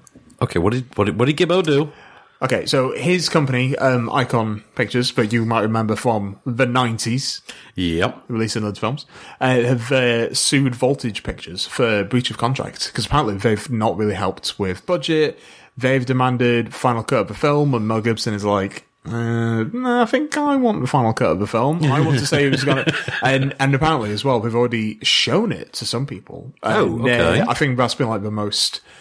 Uh, like Scathing the part? biggest thing, the biggest argument. Oh, okay. Because Mel Gibson wants to obviously have final say, wants to say yes, it's This ready. is insane. Yeah, so you can actually read the full subpoena online. Oh, I, I, Oh, It's- I it's did on see there a now, headline yeah. about it earlier, but I didn't get to read it. Oh, can we that's talk about the going on. Creed sequel really quickly? Yes, we can. Tonight. Which I don't know what they're going to call it. I imagine just Creed Two, or yeah, live, live free, die creed. yeah, yeah, something like that, or something like uh, Two Adonis, Two Creed. Yeah, I'll do. Yeah, that's it's all usually that. isn't it? Something like that. and we'll, we'll go to Europe. Oh no, we went to Europe in the first one, didn't we? Yeah, they did. Yeah, yeah, they went to What are Liverpool. we gonna do? They went to No, Liverpool. I love that. of all the random places. Yeah. Um, well, apparently, they uh, Stallone actually uh, took a photograph of the script, complete with his handwritten notes, and stuck it on Instagram, and confirmed a bunch of facts. Yep. So uh, Creed and Creed's uh, sorry, not Creed. Um, Drago, Ivan Drago, uh, the Dolph Lundgren character from Rocky Four, aka one of the best movies ever made, and the only Rocky movie anyone has ever watched more than five times. Um, it's true. It is. Hmm. I, I would watch it tonight. I'd watch I would. it right now. I absolutely would. And I'm sorry, but I have never seen even a small hilltop of snow that I have not run up to run up in slow motion With the music going in my head, getting to the top, bouncing around, screaming Drago. Yeah, every time I see like a rickshaw, I want to put my family and trainer in there Oh, yeah. and just pick it up. Oh, yeah, whilst, totally, whilst yeah, the trainer's yeah, saying yeah. no pain, no, No pain, pain, no pain, no pain." I want to run around with some chickens. Want to exactly, run yeah. away from the KGB. Just like you know, doing Oh, some barn work as you're training for a heavyweight boxing match. Whilst my opponent is being stuck with steroids. exactly. So that guy getting stuck Oh, by steroids is back because Dolph Lundgren sort of learned to act in the 30 years since. did, yeah. And uh, also that character's son will be a character in this. Now, the important part of this to take in is Drago killed Creed's dad. Yeah. So kind of can see where the storyline's going I to go on don't know that how one.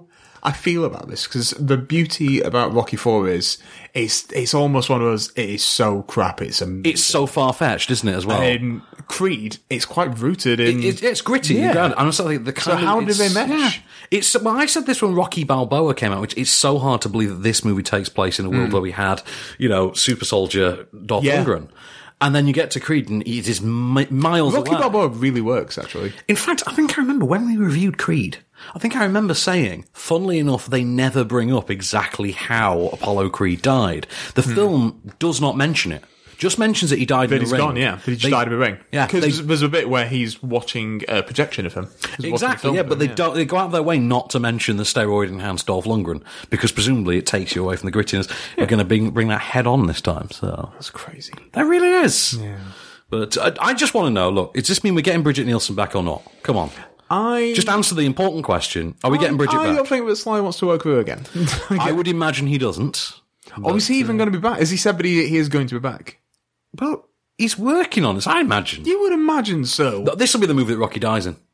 Yeah, because everyone thought he was going to die in Creed. Yeah, yeah. This is because Rocky dies this time. That's He's it. he's not cured of cancer, is he?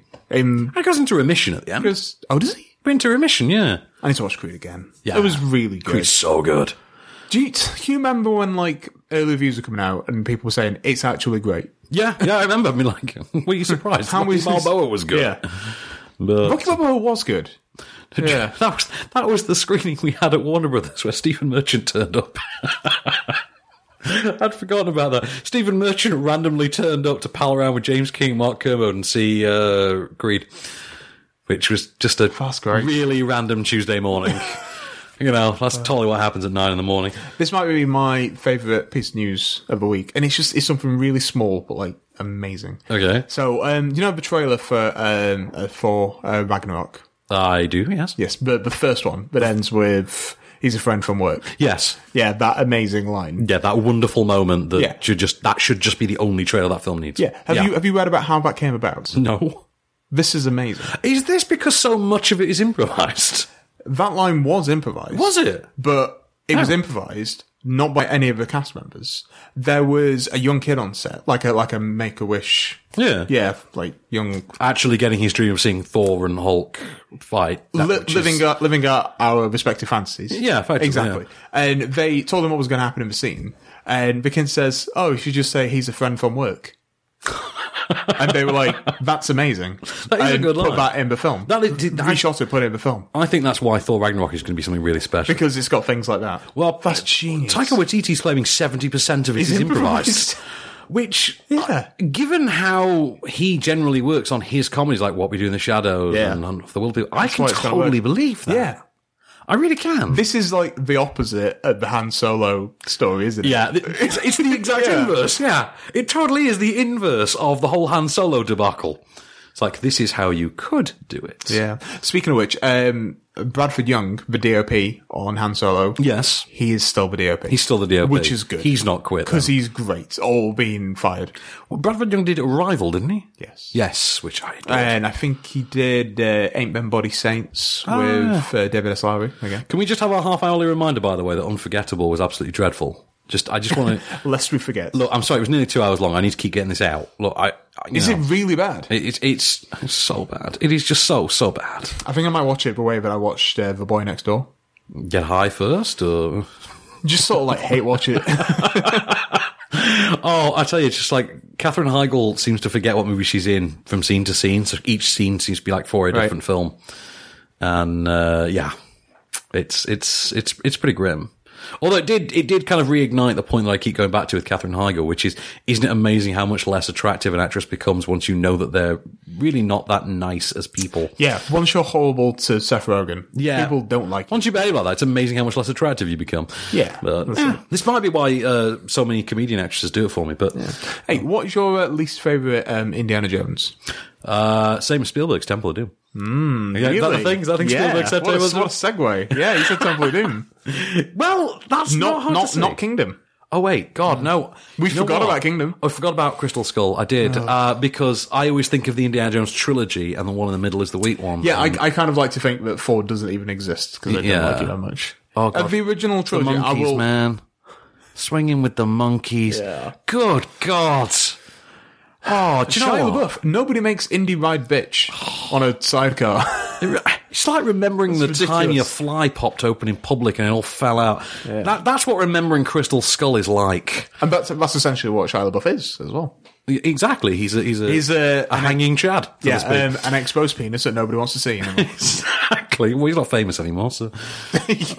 Oh, could I throw one in, by the way? Um, Todd McFarlane, a man pretty much everyone has forgotten as, as having existed, um, has announced that he is to write and direct a live action feature film, second attempt, would it be, uh, of Spawn. yes, Because as an audience, apparently. but the interesting thing is, Mm-hmm. Blumhouse have got involved, I know. I know. It's like, which piques my interest more than it just being. yeah, but at the same time, Spawn for less than five mil, don't see that happening. So, Oh, I do. really? I, yeah, that's totally how you do a character like Spawn. really? Yeah. Okay. Well, bear Why, in mind, why would you? Why would you need more money in this day and age?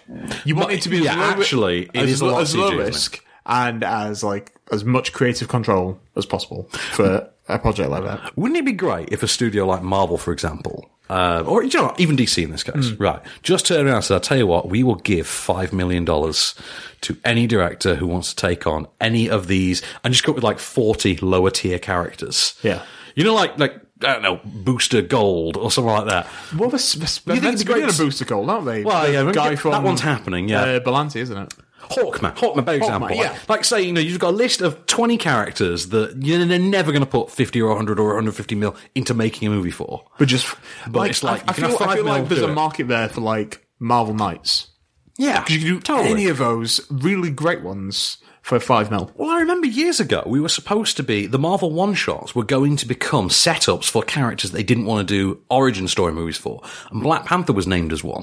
They were Hmm. Mm. going to have like a five minute Marvel one shot, or maybe longer, Hmm. Marvel one shot that was just an introduction to Black Panther. Right. And then he could just turn up in a movie. And they'll just be there. No, he did that anyway, to be fair, but. I like how they did it for Civil War. Yeah, yeah. And then how everyone was like, oh, well, he's incredible. But like you look at it and just think, well, okay, no one ever wants to see a Plastic Man movie. Um, but you know he works within the confines of the Justice League, so let's give him a ninety-minute film made for five million dollars, starring Paul Rubens, and I'm sure it's going to work. you, know, that's- Uh, you can even start giving them to you know actual that that become like a a, a fun challenge for, for up and coming filmmakers. You know, you wind up with like write this.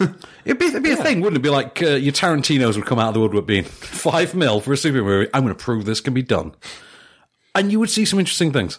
I guarantee. If you follow that Hmm. That'd be Bloomhouse rule, nice. that Blumhouse Bloomhouse Blumhouse rule of five million a film, and you applied it to lower tier characters. Because that's kind of how Blumhouse have been so successful in the Yeah, last totally. like five years, isn't it? Yeah, yeah. I mean, that's, that's just doing like things for under five mil, keep it cheap. As long as it gets hundred mil, this is a success. Who did Saw? That was James Wan. James, no, I mean studio was that uh, Lionsgate. Lionsgate, yeah, it was, wasn't it? Lionsgate and Twisted Pictures. Yes, it was Twisted Because- Pictures. the Spike. yeah, yeah, the Na- Spike. yeah. name me any other film that Twisted Pictures has done. Uh, did they do the Crank movies? I don't think they did. Okay, I might be wrong. Oh. Maybe I might have to double check. I've had Crank on my mind recently because of the, the sad passing of Chester Bennington. Oh, of course. Yeah, well, that Who was happened- also in Saw? who was also in Saw? Yeah, yeah. There you it's all, go. all linked. It's just like Marvel. It's all connected. Weird, man. It's all connected. really. That uh, Barbie movie. There was something with that while we were away. Yeah, I forgot to even put that. So uh, Anne Hathaway is going to be Barbie. Uh, okay. I'm fine. I'm fine with that. She looks good blonde. It, That's great. yeah, it, it I does don't kind know. of it kind of ruins the gag that the Amy Schumer casting was going to give it though, which is don't know. yeah the individual who doesn't quite conform to Anne Hathaway, little too perfect looking. I don't know. She's kind of got that um, uncanny ability to be absolutely like drop dead gorgeous and just so like awkwardly out of place. So like colossal. Yeah, Yeah. exactly. Exactly like Have colossal. you That's how she is. seen the Blu-ray? Uh, holographic Blu-ray cover. of No, the I've Colossal? not. It's it's her in a certain position. You you move the cover even slightly, it turns into the kaiju in the same position. That's cool. I need that in my life. that film was so good. It really was, wasn't it? I really, really love it. By the way, can I tell you about the the greatest tweet ever? I saw this while we were off. Of course. Uh, someone uh, tweeted out a headline from some entertainment publication, and it was TV news: uh, Snowpiercer the series will have an ongoing mystery element. And someone, How do you mean? someone immediately responded with, "How about solving the mystery of why this has never had a UK release?" Thank you, my pretties. Thank you. Who was that? Please keep on at them. Snowpiercer needs to reach the UK. But oh my god, Like he has made another film and it has gone to Netflix in the time that it is. he's made a movie that was at Cannes. I mean, come on, Snowpiercer, get get this film out there. Um, apparently, Infinity War is going to be the longest Marvel movie ever. Yes, makes sense. It's got like a thousand characters, Yes, yeah. but not Captain Marvel. Apparently, no. Uh, This is the thing. Brie Larson will appear in it. Captain Marvel won't. What do you think that means? have you said that she is definitely going? to? She is. She's been listed So- multiple times in official documents for Avengers: Infinity War. So it was more just canny speech. I that he think. I said. think it's been true. It was I either think Joe it's or been- Anthony that said that. I think it'll be it'll be like a moment where Earth's military is responding to something and, with and Thanos, Carol will be there. and she'll just be there putting on a flight suit, you know, something like that. And, Yeah. and and they'll be like they'll cut to her maybe twice in the battle, and that'll be it. That'll be her appearance. I think. I that'll think be it. that will possibly be it. And Oh, I then think I that'll be think, it. and then I think that because Avengers Four that comes out after Captain Marvel film. exactly. See, she'll be yeah. That will possibly be happy to it. Ah, but Captain uh, Captain Marvel has been revealed as taking place in the 1990s. Yes, which I love. I'm all about that. Get this though, we're finally going to get the answer to one very big question. One of the Squirrel's going to show up. Well, that too. Apparently, we are. They are the villains. Oh, Nick Fury's eyes. Nick Fury's eye. We're finally going to get that answer. Yeah, he's gonna he's gonna have two eyes. He's going to have two eyes in That's the night, cool. so maybe he loses it in this story. Uh, it's entirely possible. I have always wondered where his eye went. Yeah, it's funny that, isn't it? Yeah. But uh, so we're going to get that answer. But also, this means if she does turn up Infinity War, she doesn't necessarily have to be unpowered. She can be Captain Marvel, or maybe she's just turning up in a civilian capacity. Who knows? I think it'd be cool if she just shows up as Carol. Yeah. Gets gets used to the team or oh, I don't know, because yeah, in the nineties, so she she probably is. Yeah. Probably Or is, maybe she's uh, been off in space the whole time and she comes back. Uh, possible. You know, Captain Marvel's be a cosmic character. Maybe she comes back. I don't know. I just need to see that trailer. I, I really do. I know. I, I need something from Captain Marvel. I see it now. Well, I need, I need something from uh, from Infinity War. I also think they're going to pepper. They're going to just pepper that cast with a lot of comedic talent, a lot of male cable network comedic talent. Yes. I feel like that's the one where they're going to they're going to fill that Where out. where is Zach Woods? I, yeah, I feel like that's the movie you could Zach have Woods? someone like Zach Woods in, or Kumail Nanjiani, or Yeah, Thomas anyone. Middleditch, Anyone from or- Silicon Valley. anyone from Silicon Valley, Yeah. uh, or uh, any any guy who's ever been on Broad City or uh, in, in Park to Metal Veep, or you know, Hannibal Buress was in uh, Spider Man. of course he was. He exists in the MCU. We get we get Jonah from Veep. Yeah, we get Jonah totally. Yeah. Oh man, that'd be so good. Just anyone from HBO. That's been really funny. There's so many great great actors, great comics in those movies. I need to know who is going to be in the cast for Captain Marvel Yeah, it's going to be interesting. because that's kind of the only well, apart from I guess Infinity War two or whatever it ends up being called. We Mm. That's don't kind of still a really mystery. Mm. know. Because we know who's going to be in, in Ant Man and the Wasp now. We know that Michelle Pfeiffer is going to be Janet Van Dyne. And and which means Sharon Stone lied to us. But that's fine, unless she's in Captain Marvel. Maybe, maybe, maybe, maybe she's the villainess. Who knows? I mean, she's she's not going to unring that Catwoman bell twice. I mean, you know. Uh, oh, so let me. Let's. We got a review. We got a review. but We forgot. We forgot a review. Let's do a review, and then we can we can c- carry on. 'cause Hmm. There's there's still loads still of news. loads of news. Yeah. Um, so Williams, which is very well, it is a quick review. Uh, Williams, which is uh, doc, latest documentary, it's Curzon documentary about uh, Frank Williams and his family, the Formula One uh, team, as it were, and uh, he because he's like the last name Formula One guy now. You know, it's the last team to be you know, sort of named after the guy that's actually running it. And of course, he himself had uh, a driving accident years ago that paralyzed him, and he still shows up to work every day. And they and he's so embedded within the sport. He is, you know, kind of royalty. He really is Formula One royalty. And uh, we've had a lot of uh, of documentary stuff about Formula One this last year. I don't know if you noticed. What did we have? We had one a few weeks ago. Can't for the life because they all seem to have the same remember what it poster was. as well. yeah. But uh, it is. I say, uh, let's have a clip anyway. This is uh, talking about Frank Williams and his legacy. Williams is unique now in that it is the last of the old style teams where the team owners all had their name over the door, and Williams is the only one left. Frank's very rare at interviews nowadays, so he doesn't seem as approachable or accessible from a from a fan on the street. Whether we see enough of him nowadays, and whether that's because of his health, I- I've, we didn't see him this weekend. We saw Claire Williams knocking about on Friday. She's a great face on the TV as well, where, you know, being interviewed and the like. It's interesting to have uh, a lady as principal as well. Do you know ladies can run Formula One teams too, Case? Well, it's first time hearing about it. 2017. I know, 2017, eh? Right, so, um, so it is. I can't believe that people are dumbfounded by that. I don't understand that. Yes, of course she, she was raised in that environment. Of course she knows how to do the job. She's a perfectly qualified candidate. What's wrong with you people? Anyway, um, so this comes from the director. Do you ever see X and Y? I never got to see that. No. That was the one that starred. Who's Q in Bond? Uh, what, ben Wishaw? Yes. Star Ben Yes, of Wishaw. course, yeah. Uh, never got to see that. Uh, always wanted to.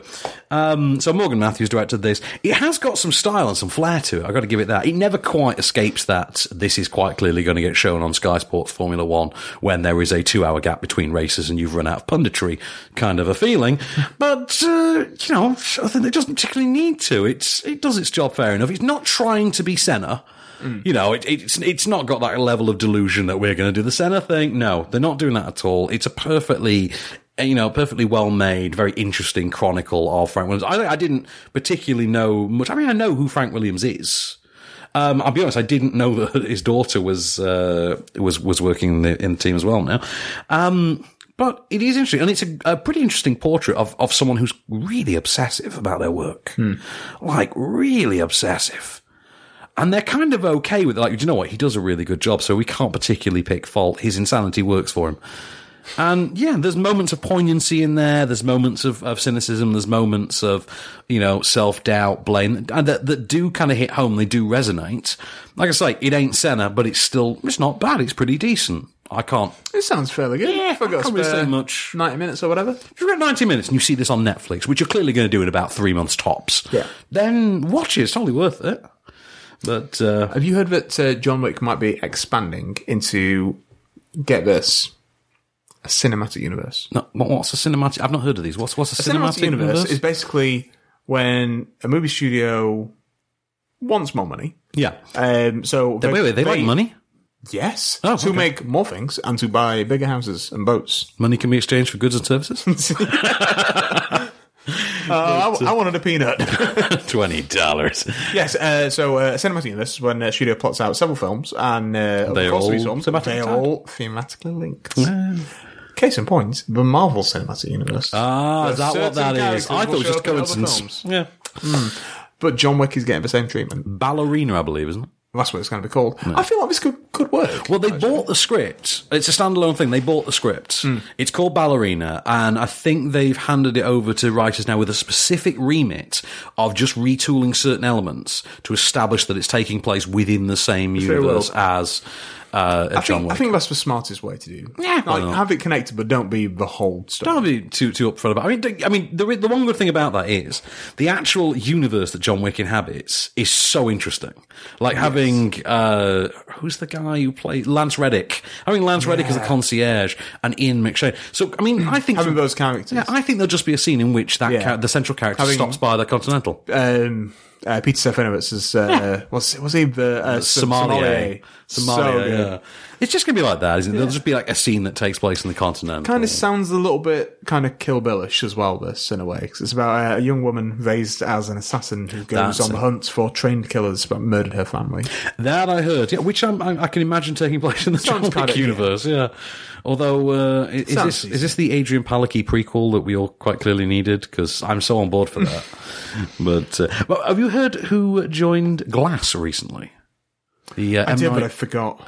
Serapulse. Yes. So this That's is the cool. the split slash unbreakable sequel Glass, which we can now talk about because it's on uh, DVD now. It's, so we can, it's not a spoiler. it's not a spoiler anymore. So Yeah, that, that's Bruce how- Willis shows up. yeah, Bruce Willis shows up at the end of, end of Split. There you go. Yeah, It's the my, best my, moment My of wife the didn't movie. know that was going to happen. When Did she I not? watched it with her, and she saw Bruce Willis, and and he's like David Dunn his- again. His, yeah. Mm. name's Glass or whatever he says. They And, called him uh, Mr. Glass. Called him Mr. Glass. that's Yeah. it. And her reaction was no. No, no!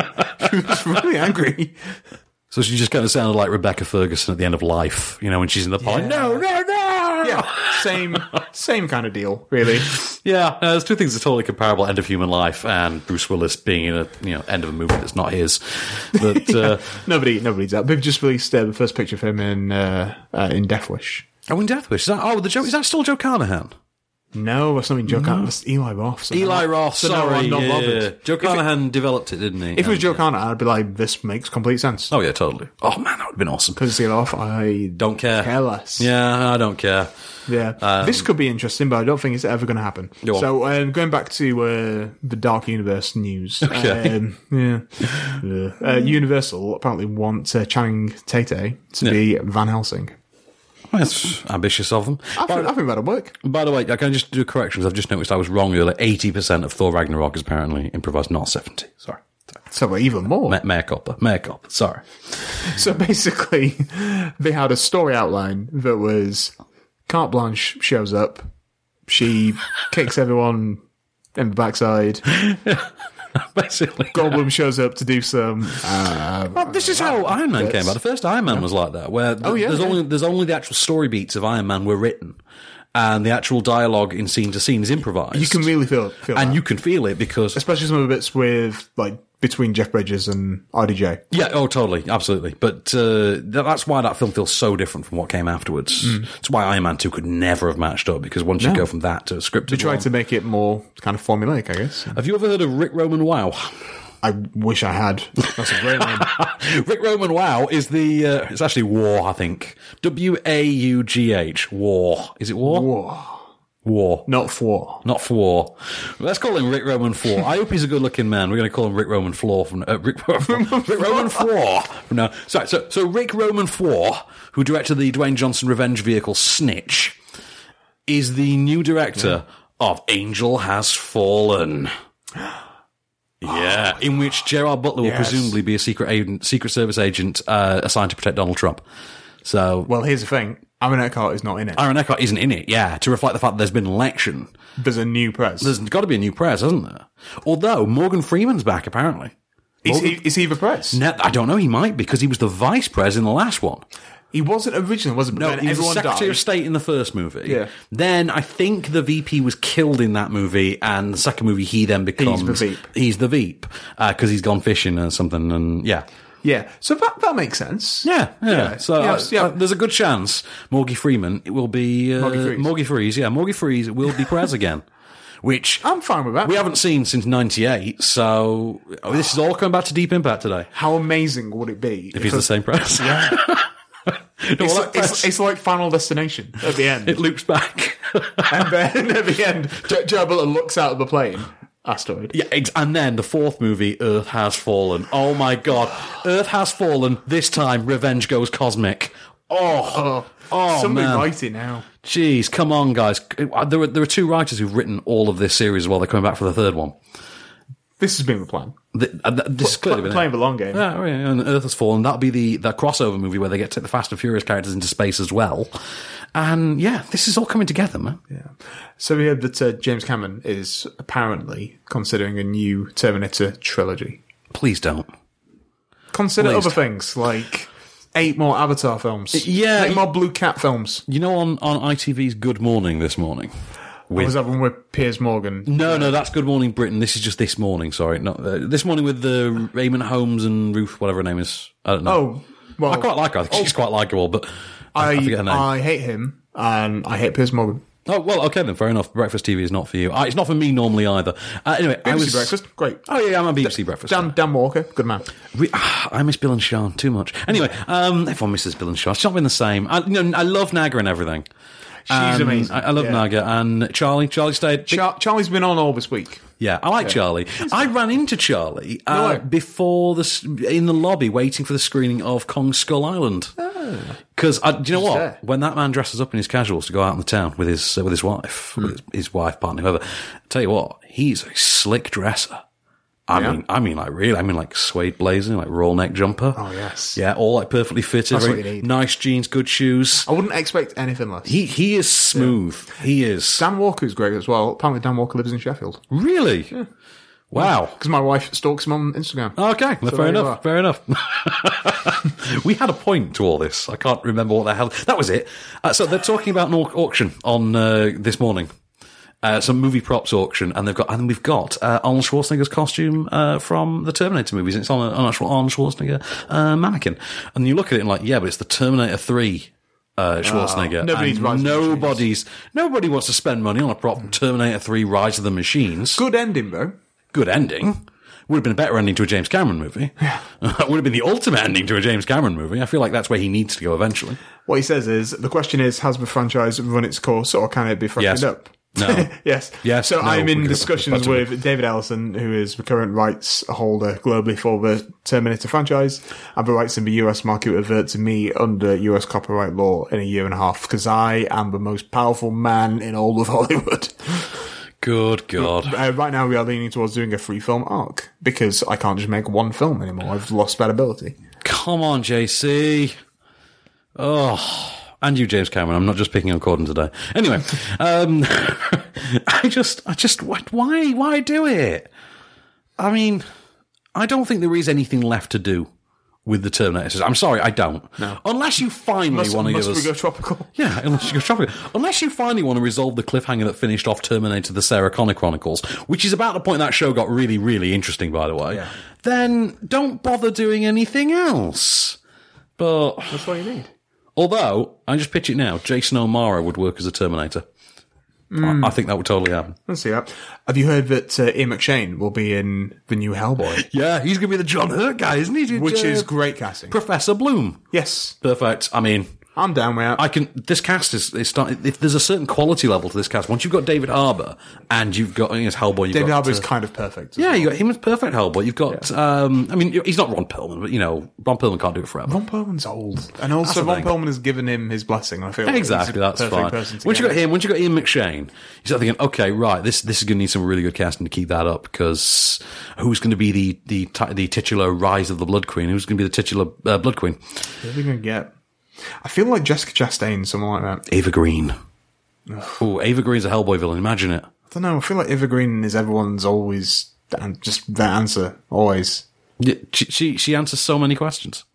Get Bernice what's her face from Berenice Bejo. Yes. Yes, Berenice Bejo. I think it's Berenice Bejo. Get from Inception and Livia Rose. Marianne Cotillard. yes. Get Marion Oh, Cotillard. actually, yes, that would work. That'd be great. That really would work.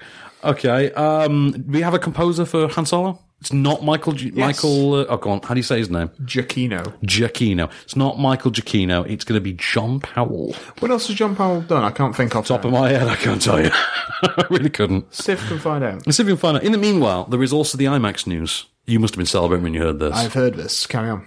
Uh, right, the IMAX Corporation have decided they uh, they prefer 2D to 3D. Makes sense. And they will show more 2D going forward. The question that's freed. everyone has asked at some point, which is, I like the idea of seeing it in IMAX, but I really don't want to have to see it in 3D. So People always say that. they, people do, and it, it is You would absolutely hear true. that all the time wh- when I was looking at the cinema. You always hear that. Do you remember that Dwayne Johnson movie, Skyscraper? Yeah, that's got small people. hasn't it? That has. We've got Nev Campbell recently, as I'm going to assume she's going to be Rock's wife, You would think. wife slash ex-wife, whichever one he's got in this Or movie. she she's playing the skyscraper. Or Oh, she's playing the skyscraper. No, no, no. We all know that Dwayne Johnson's doing that. Anyway, um, two new cast members. Chin Han from Dark Knight, who played uh, Mr. Lau, I believe. Hmm. The, the accountant, the shady accountant.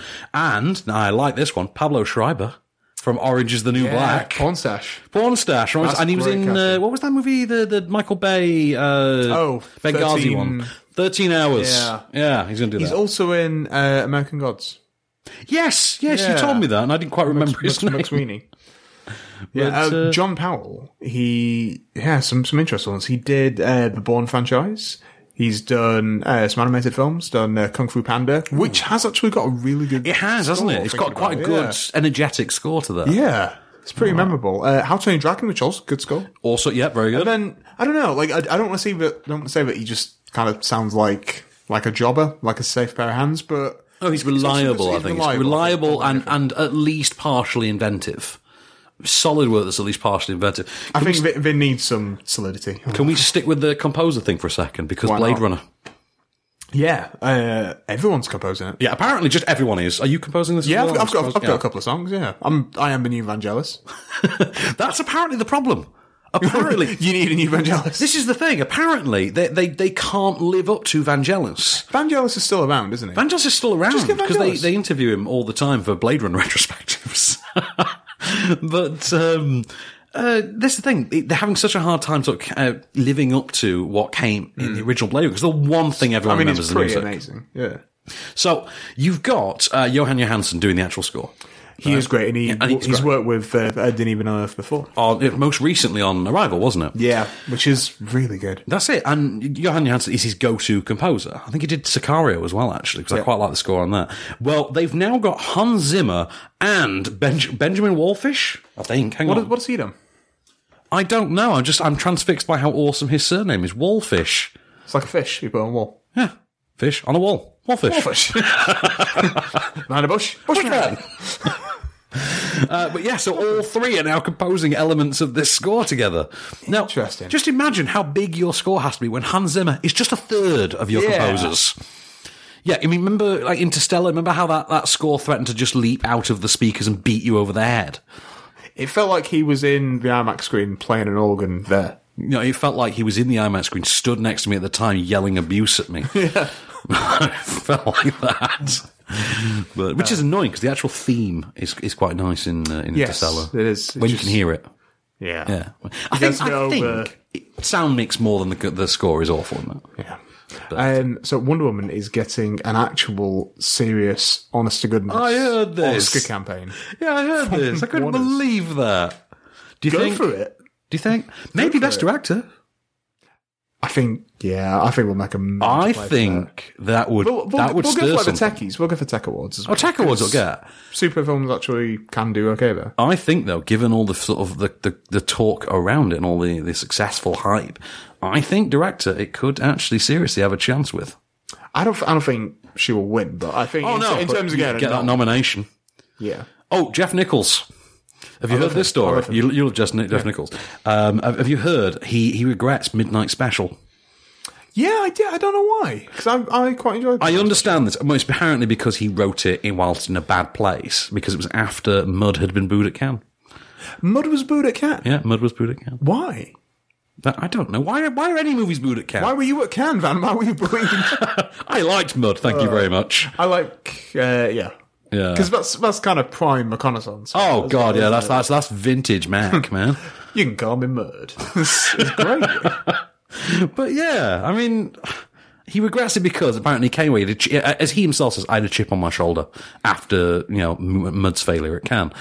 And that's it. He wrote it in a bad place. Now, I don't think that particularly shines through in the film, although the film does have something of a, na- uh, uh, you know, a, a darker, nastier bent to it than anything else he's written. If anything, it just feels like it's just like aping like John Carpenter and Yeah, Starman. I'll go with that. Yeah, pretty much. Yeah, Yeah. There's a lot Well, of that's not Starman. a- that's not a bad thing. Not particularly. No, I'm No. okay with it. I didn't realise that it was Henry from Book of Henry. No, I didn't either. Actually, I can And he's, he's going to Yeah. be in, in it as well. Oh, is he? Mm-hmm. By the way, new trailer for that while we were away. It was so good. I'm actually going to watch it again tonight. Oh, that's it. I, I, I made sure to uh, get the HD, uh, get an HD version of Yeah. it. I'm going to sit. I'm going to rewatch it. And that's going to hell- be, that's going to be quite yeah. long. That film. Have Oh, you yeah. heard? It's going to be uh, two hours and fifteen minutes. Oh yeah, and then you've got a sequel to make as well. So But there is quite a lot actually, because for this film it focuses on the youngsters known as the losers, yeah, and then the next one will pick up with the losers as, As adults, grown aren't they? adults, which is pretty. It's pretty going to be interesting casting when that comes about as well. I think. yeah, Yeah, that because I I think people will have some ideas once they've seen this film. yeah yeah. Well, we're, we're big Stranger Things uh, Stranger Things fans Well, in- exactly, in my Finn- house. Finn Wolfhard so is yeah, there. Finn Wolfhard is in there, who's not only just cool in his own right, but also just has the coolest name. Finn Wolfhard. I mean, let's be honest. When your when your parents name you Phil Finn Wolfhard at birth, you you are destined to grow up into That's it. only a select few occupations in life. If you are Finn Wolfhard, you either need to be the manliest lorry driver who has ever lived, Mm. right? Or you need to run like a, an MC, a motorcycle Yeah. MC, or, you know, running guns. Or you need to be the world's biggest movie star. That and he might be. he, he, he could be still young. great. He's, he's on a He's good, good still start. young. Good start, you know. It's kind of like the kid from uh, Where the Wild Things Are. Do you, know, was it? do you know his name was? No, what was it? Max Records. That's brilliant. That's a great name. That's great. Good for him. You know what I watched while we were while we were off? I I finally caught up with. I hadn't seen it in a few years. Uh, Guillermo del Toro's The Strain, which is Yeah, I've been meaning to get out. It's, it's coming to an end, isn't it? Season yeah, four. it's finishing this current season. They Yeah. take a real narrative leap with it. I, I can't spoil it for you, but Well, I, I um, love Corey Stoll. Oh, I know you do. Yeah. So- well, this is the thing. Um, I should be all over it. I've never gotten around to reading the novels. I always wanted to, and then the series started. Like, ah, watch it, and it gets so good. Hmm. Yeah, like really I'll good. have, to, I'll have to give it a go. you should. It's very. very I, I also got to watch uh, Wakefield while we we're off Oh, how is that? with the B Crown and uh, Bry. Bry. Bry Dog. During my shame to level, level was Bry. exactly. Um, do you know? It's pretty much what the trailer tells you. It is. Yeah. Yeah. But uh, I liked it. I was intrigued. His performance is excellent. it's it's not about uh, West Yorkshire. No, no, it's not. It's not. No, no. Shame. Uh, we've not spoken about this. Very sad news. Uh, Sam Shepard passed away. He did. yeah. Like There's Sounds two like days. a ago, lot. yeah. I, I did as well. I, do you know, what? I always forget the whole playwright thing. Yeah, I, I really do. I, just think, of him as a for- really for good. some actor. people, he is more. He's more known, isn't he? Yeah, as being a playwright. But um, I mean, was in Mud, was in Midnight Special. E, Exactly. And uh, do you know, whenever I think of Sam Shepard now, I don't know why, but I always go back to Black Hawk Down. Oh yeah, I, I my mind kind of go, kind of drifts in that direction. I don't know why. Well, he was in uh, the Right Stuff, which is great. Of course, yes. Such a good film. That is- Um, that is a stone cold classic. Yeah, did you watch? You must have done. Um, uh, Cold in July. a couple of years Yes, ago. yeah, I remember I that. Really enjoyed that. Oh man, that was good. Um, what was, it? Dexter. Was that Brian Cranston? Wasn't it? No, no, no, no. uh, Don you- uh, Johnson. Don Johnson. Sorry, I know. Don Johnson and what's Michael C. Hall. Yeah, yeah, I remember that now. Yeah, Sam That was a Shepard good was film. good, man. Really good. Uh, man, this means we're going to have to scratch one off my uh, ever expanding list of great actors I want to see turn up in Marvel movies as the villain. And Yeah, he would have been pretty. Would have been like another Redford, wouldn't he? Uh, That's that's a, a classic. Yeah, or now. like he could be like a, like another sort of General Ross. yeah, exactly. Oh, no one played a general like Sam Shepard, man. But uh, oh, so uh, speaking of uh, of uh, you know interesting personalities in film, like iconic like Sam Shepard and Neil Jordan. I tend to think of Neil Jordan as being quite iconic. Yeah. he's got a new one coming out. Have you heard about this? I have. The Widow. Yes. And this Who is is in it now? Someone's just been added to the cast. Micah Monroe has joined it. You know Micah Monroe, who apparently has to be cast as May Whitman because May Yeah. Whitman Is- is May Whitman- when- when May apparently Whitman grew yeah, up, yeah. when May Whitman isn't attractive enough to play May Whitman anymore, you have to get Micah Monroe. We're not being uh, you know nasty about this. This is actually what happened in Independence Day Day Resurgence. May Whitman is out there still acting. But yeah, being an actress, being quite a successful actress, Yes. being really well liked. She's Yeah. really good. And you know what? Starring the hell out of the Duff. I mean, Oh, yeah. because we love the Duff. We are big fans of the Duff. Um, yeah, you you telling me she couldn't have been back for ID four? Although you know, in hindsight, probably a good thing for her that Yeah, she really dodged a bullet. There. she really did. I mean, when, when you've got to get the lesser Hemsworth, Uh, yeah, yeah. When you, when you got to get like the second best, Yeah. yeah. When you that's mid scale. Liam Hemsworth really is mid scale on the Hemsworth scale. Is And let's be honest, Westworld that's pushing that's Luke the up thing. a bit. After seeing Westworld, Yeah. looks pretty good. Luke's getting pushed up now because of Yeah. Westworld. So Liam's spot on the Put his uh, stock up a little bit. yeah, Liam's spot on that chart is it's Hmm. it's in flux, man. I really love this news. Oh, we didn't finish Grey Widow, did we? we Let's talk about this and then yeah, sorry, carry on. um, sorry, I'll- it's, I'll go back uh, to my news. Sorry, the Widow stars Isabel Huppert. That's it. Yeah. Isabelle Isabel Huppert as as the the widow, and you've got uh, Chloe Moretz as uh, a young girl who has a, starts a friendship with the older widow. I like it less. Yeah, I know. And then finds out that the widow has like sinister intentions. Uh, Micah Monroe is the, and I quote, sassy roommate. That Okay. works. That works. That works. Sorry. Uh, There we are. I, I, I finished the widow news. There we are. Um, Widows! Widows! have you heard that uh, the screenwriter behind uh, Logan Lucky may not exist? I love this story. I love this Yes, news this- so much. Can I? Uh, can I just? You know, I know you love uh, film series of unconnected films that just connect by a I title. really do. Yeah. Can I just point out? I, I saw this the other day on Scott Mendelson's Twitter feed. Um, this year, 2017, has seen Logan, Lucky, and Logan, Logan Lucky. Lucky. Yo, I know it's actually happened. I wish I did. This is uh, the way, got that- the way, way, back. This is the way, the way, back, the way, way, back. Yeah, another box set for you to 'cause for you to conjure in Yeah. your in the. One day I'm going uh, to write all these down. yeah, this is this is for the Matalan of your mind. This box set, you know, those crap box sets that only exist in Matalan. really rubbish Why? ones. Where are they getting them from? Um, so it was announced that the screenwriter for Logan Lucky Yeah. was a lady called uh, Rebecca Blunt. Okay. Nobody had ever heard of Rebecca Blunt. Try to find her on IMDb. Not there. Whenever you say when you say her name, you sound like that Sims episode. Now here's my good friend, Mr. Black. I don't know why. you just seem to say it like that. the Denver Broncos. Exactly. Yeah. same same kind of thing. Yeah. Um, people uh, tried to find out about uh, Rebecca. Her Blunt. body of work. Yeah. Yeah. Uh, it wasn't there. Don't exist. Funny that. Kaiser Sose. And like that, Gone. he was gone. He's gone. yeah. Um, so people think that it's actually uh, Steven Soderbergh's wife. Uh, Yeah, I heard this. Jules Asner. yeah. Using a pseudonym. Well, I mean, not the strangest thing in the world. I mean, uh, she spends all day every day. Well, not all day every day, but she spends you know every day with with, with Steven Soderbergh. She's going to know a thing or two about writing. Yeah.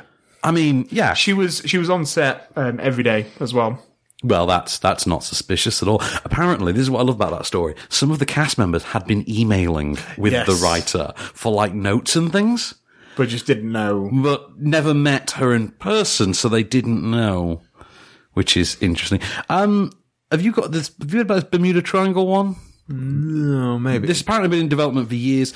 Sam Esmail, the guy who created uh, Mr. Robot, he is going to write and direct this. Apparently, it's been in. Why do you have two iPhones on you? Have you? Why have you got seven iPads?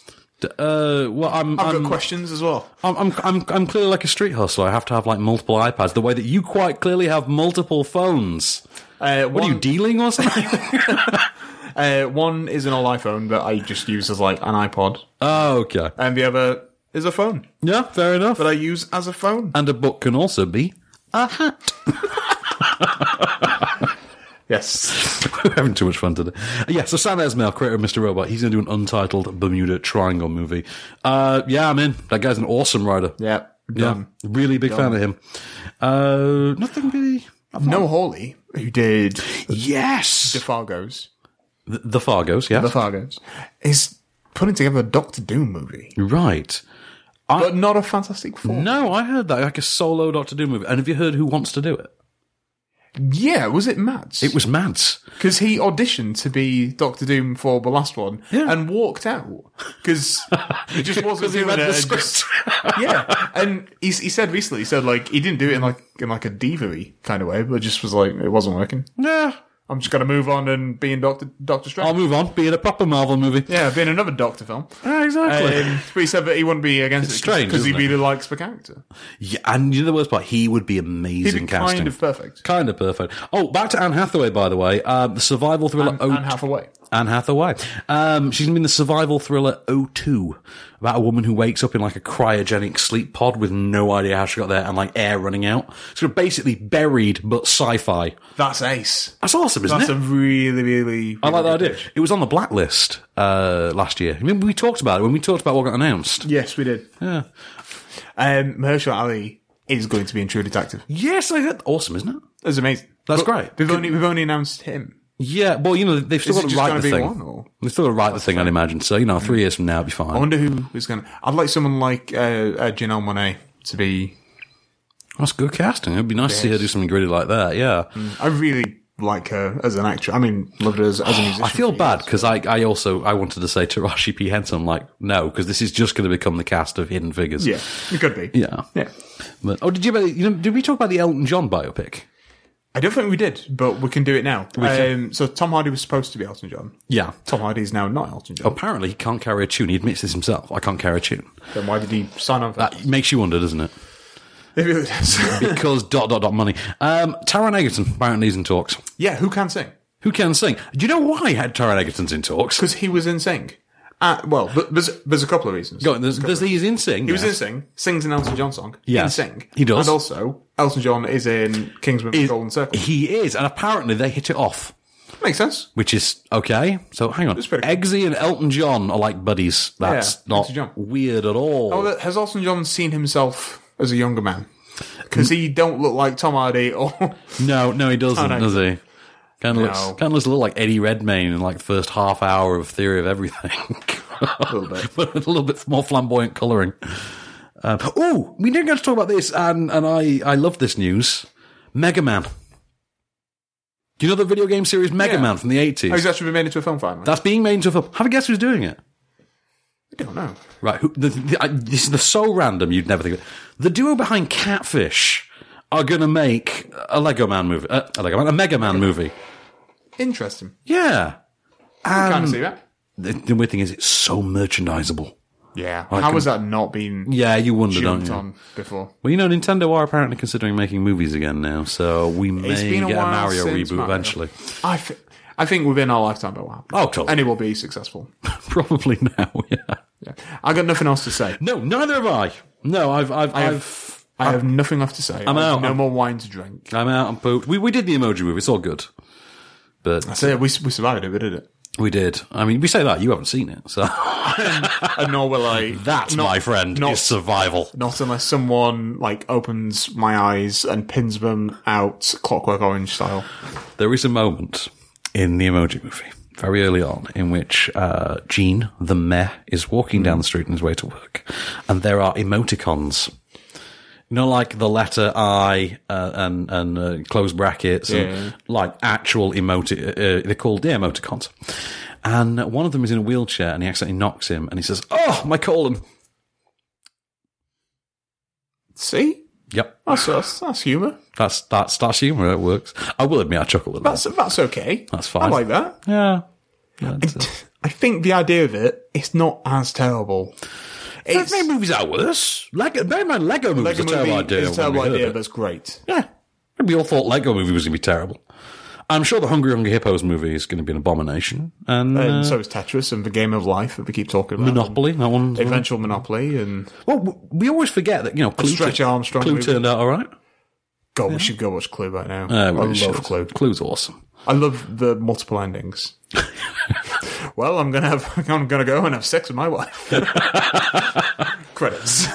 On which note, here it is, your moment of cage. I was a little nervous about the masturbation sequences, but I thought it would give me a chance to do my take on what I admired so much that Jeremy Irons uh, had uh, done with Cronenberg when he played the, the, the twins in Dead Ringers. I wa- I- I wanted to play twins. I thought it would be a marvelous challenge, and uh, the best compliment I got when I after Charlie and Donald Kaufman was I got a, a handwritten letter from David Cronenberg, and he hats off to you. you know, so that meant a lot to me.